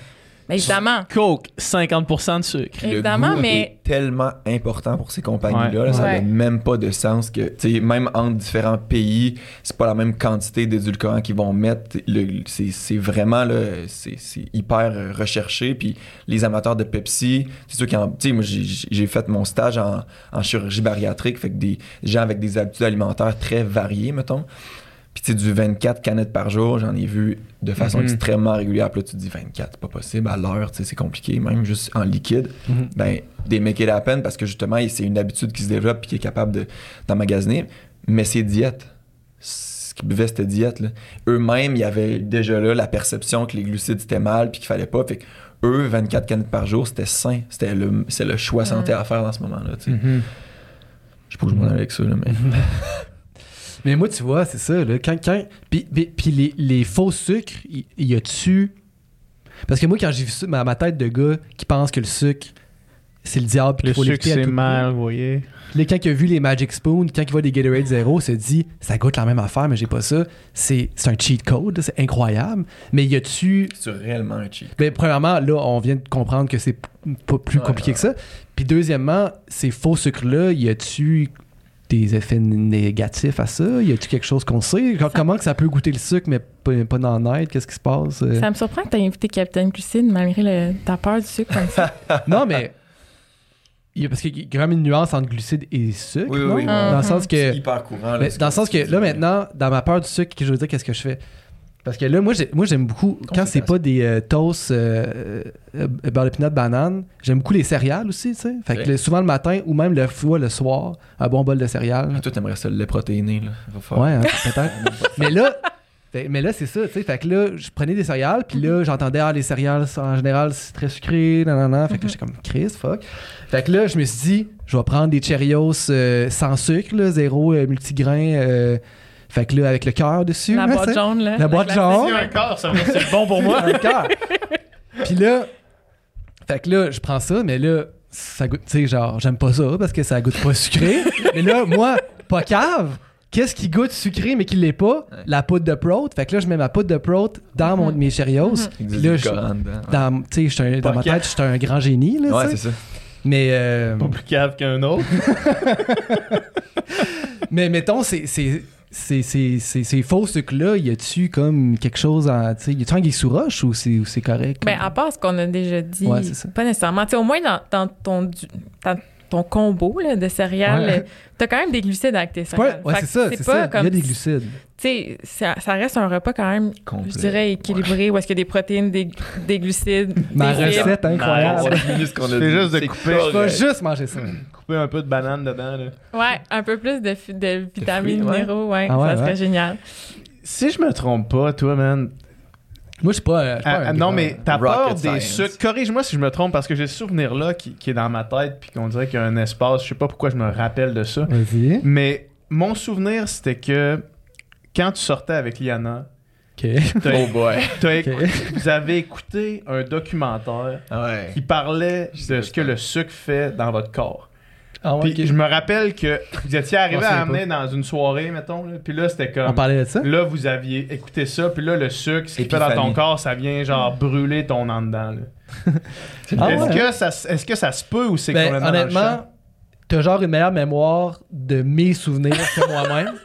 Fait, que- Je vais dire oui. fait que sûrement que, t'as- sûrement que c'est arrivé, ça. Parce que je pense à partir de là, je me rappelle clairement que vous étiez arrivé après avoir écouté un documentaire puis que c'était comme là là le sucre ça vient brûler Révélation. brûler ton intérieur. OK. Ouais, Ouais. mais ça, les. les euh, les euh, comment t'appelles ça? Documentaires? Les documentaires très sensationnalistes comme Ouais. ça, Mhm. ça fait beaucoup de tort puis ça on- dès qu'il y en a un qui sort sur Netflix on entend parler en- dans notre bureau Ouais, c'est quoi ouais. celui qui est sorti il y a quelques années là tout le monde en parlait? Game changer. Game changer. Game Changer tu sais puis ça j'ai écouté ça puis il y avait tellement de choses qui étaient biaisées où est-ce qu'il regardait seulement un, un petit angle avec Ouais. aucune autre euh, Ouais. perspective puis quand t'es pas dans le milieu t'as le goût d'y croire c'est tellement intense tellement gros que t'es comme ben, ben Mhm. évidemment qu'ils ont Mhm. raison puis si euh, ils faisaient la même chose sur les trous noirs mais je serais comme ben oui ils ont raison j'ai aucune idée si c'est vrai ou pas Fait que Ouais. je me mets à la place de ces gens-là puis évidemment que ça vient choquer leur- leurs idées puis ça Puis, puis même pour des nutritionnistes qui ont fait le bac, qui n'ont pas eu de contact avec la recherche, on n'est pas, on sort pas du bac full calé justement dans, en littérature scientifique. Ben, ils utilisent des patterns, des chemins de pensée pour justement même ces professionnels-là ou ces ish- tu sais, je vise les nutritionnistes, mais c'est plus, mettons, les médecins, là, Mhm. pour les viser puis faire comme, regarde, toi, t'es wise, tu sais, c'est quoi les mots que je vais dire, tin, tin, tin, tin, tin, c'est ça que ça fait. Là, tu fais comme, ah ben oui, ok, c'est logique le chemin qu'il vient de prendre. Mais tu sais, vu que t'as pas nécessairement de, de, de background en recherche, tu comprends pas que ce qu'il vient de faire c'était wrong, puis Ouais. que ce qu'il a cité c'était tout croche, puis qu'il a beau avoir dit un long nom de journal, ce journal-là a pas de révision par les pairs. Tu sais, plein d'affaires de même que tu fais comme, ouais, ok. Ouais. Puis évidemment, tout ce qui est sensationnel comme ça, puis tellement gros, ça devrait être un énorme red flag Ouais, pour les gens le parce temps. que Tout le temps. je disais, je disais tantôt, la nutrition c'est gris, c'est nuancé, c'est plate. La, la- la réalité, c'est, puis évidemment, je ferais pas un documentaire Netflix avec ça. Personne voudrait écouter ça. Ouais. La nutrition, c'est nul. Mais comme parce que tu l'as dit tantôt, c'est pas sexy. Puis moi, je le dis souvent, ça aussi, c'est pas sexy. Ce que je vais te dire, c'est, Ouais. équilibré, c'est, pas noir ou blanc, mais Mhm. c'est ça la réalité.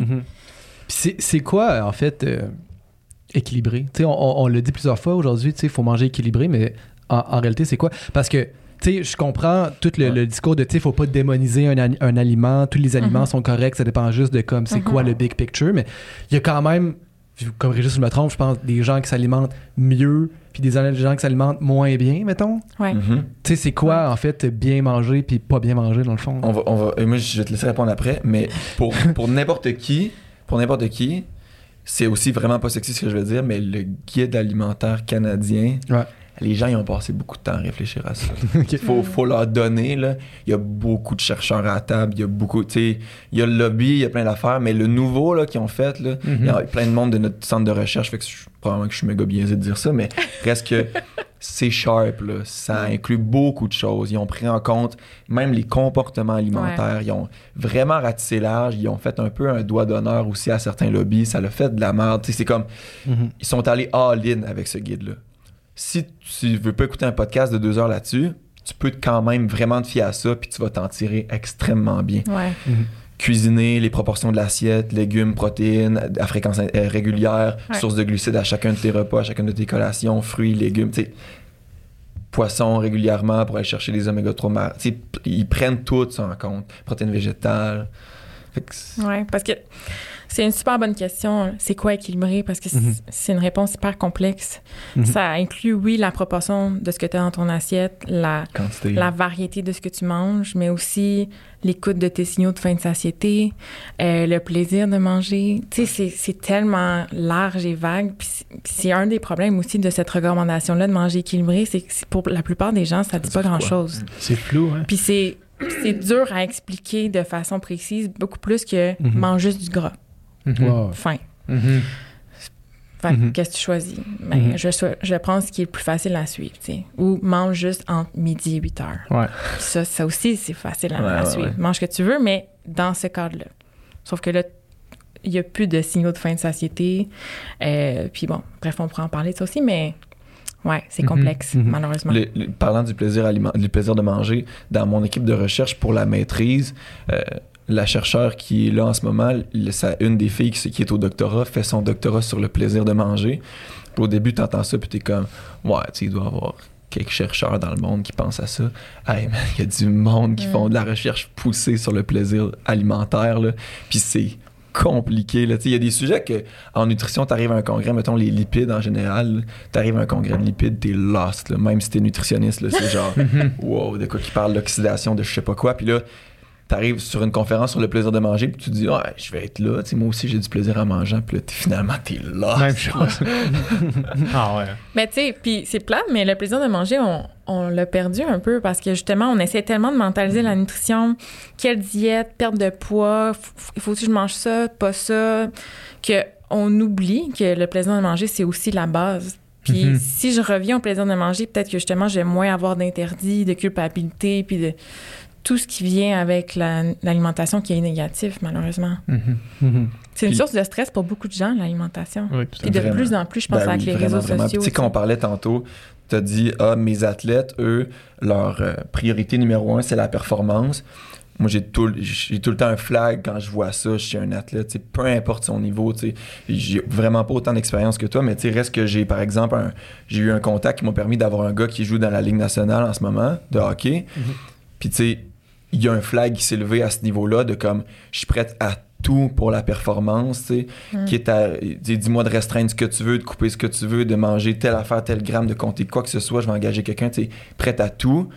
Ça, c'est dangereux, tu sais, pour la longévité de l'athlète, sa Mhm. performance sur une coupe d'années. Pas juste sa santé, là, sa l'affaire de base qui met en premier sa performance. Ça, ça nuit. Là. Ce côté-là va venir nuire à sa performance, la santé mentale, santé physique. C'est ça l'équilibre pour avoir une performance adéquate. Mhm. Tu l'as vécu un petit peu aussi quand on parlait tantôt de comment tu avais refuel, mais de, de retrouver le plaisir dans son sport, de retrouver le plaisir de manger, ça va avoir un impact positif sur ta performance. Mhm, Au final, ouais. J'ai- on ne tiendra pas toute la journée, là, ça fait déjà un bout qu'on tourne, mais j'avais la question euh, Jim Bro, là, justement. là. Yeah.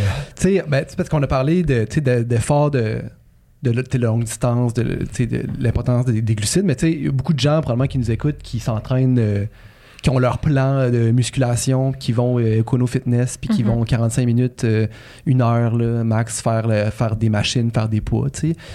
Puis, y a-tu, euh, pour ces gens-là spécifiquement, y y a-tu comme euh, des recommandations? Y a-tu comme, est-ce que c'est important de prendre euh, la protéine après, prendre euh, des glucides avant, des, choses comme ça? Ou euh, c'est. c'est- Trouve une large porte quand même. là. Ouais, ouais, je- on passera pas une heure là-dessus, là, mettons, si tu veux, puis je, mais- vais, je vais compléter. Ben, je pense que, sais, versus quelqu'un qui s'entraîne pour euh, un ultra euh, trail, peu, importe, si Ouais. c'est plus petit, moins fréquent, ben les, les conseils de nutrition sportive vont s'appliquer encore, mais ils vont être peut-être moins importants. T'as pas besoin de man- de manger autant de glucides. Ouais. Ta récupération est peut-être moins primordiale parce que tu as du temps de manger dans ta journée. Tu pas comme trois entraînements dans ta journée ou deux comme quand tu fais la natation. Donc, ça reste important d'avoir l'énergie idéalement pendant ta séance euh, au Econofitness ou peu importe Mhm. parce que sinon, ben, tu vas juste te sentir un peu comme une larve. Ouais. Ça sera pas le fun. Mhm. Mais t'as pas besoin pour ça de manger des 120 grammes de glucides à l'heure nécessairement, puis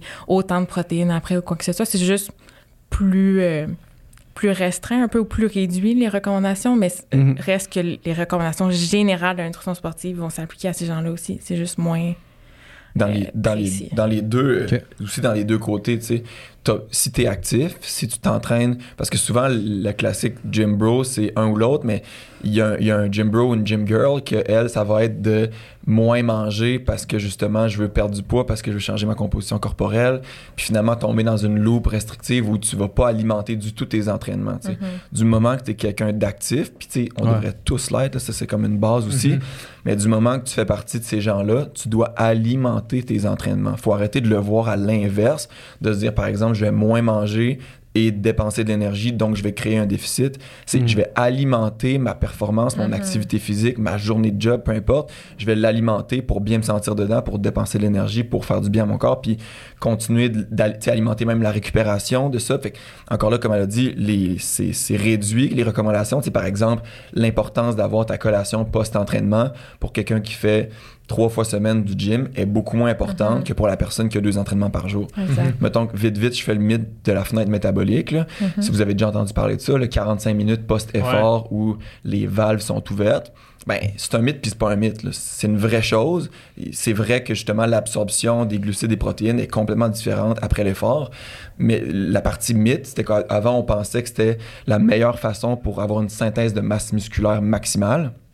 Alors que finalement, c'est juste plus rapide, mais sur 24 heures, quand on regarde le, graphique, ça revient à la même synthèse de masse musculaire. Fait que Ouais. c'est un mythe pour les gens qui n'ont pas besoin de cette rapidité, rapidité, rapidité-là. Ouais. Mhm. J'ai fait un AVC.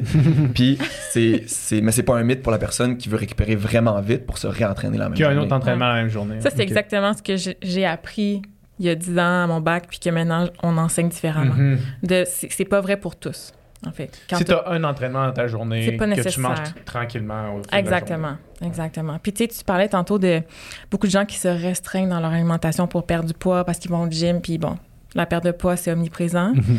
Puis moi, je le vois énormément. Des gens qui coupent beaucoup trop, en fait. Puis qui coupent à un point où est-ce qu'ils mangent moins que leur métabolisme de base, qui est comme le ce qu'on dépense dans une journée vraiment à rien faire. Là. Tu t'es couché, tu regardes le plafond juste pour respirer, tu dépenses un certain nombre de calories qui est différent pour chaque personne. Puis Il y a énormément de gens qui coupent tellement qu'ils se retrouvent en bas de ça.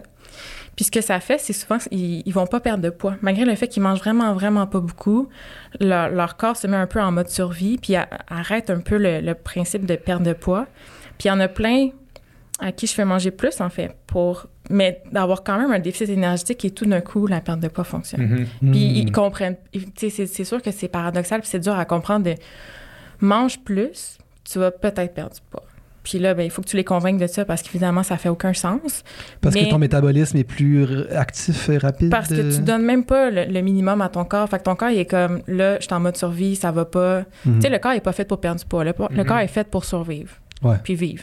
Ouais. Fait que lui, il s'en fout de peser euh, 110 livres si c'est ça qui est à la mode, tu sais. Il Ouais. est comme, moi, je veux vivre.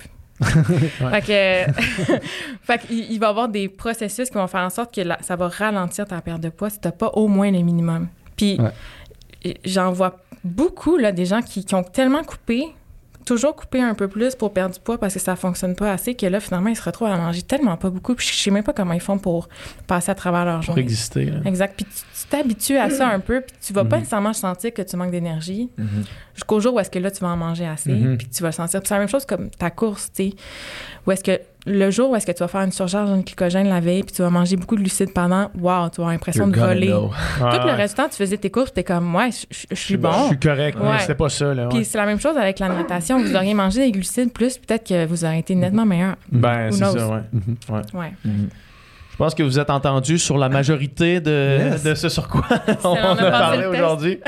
Yes, hey, merci beaucoup, c'était vraiment, vraiment intéressant. C'était un plaisir, c'était super le fun. Ouais, yes. vraiment. Merci. Maintenant, tu vas pas manger des glucides. J'ai commencé à manger du sucre. Enfin, yes.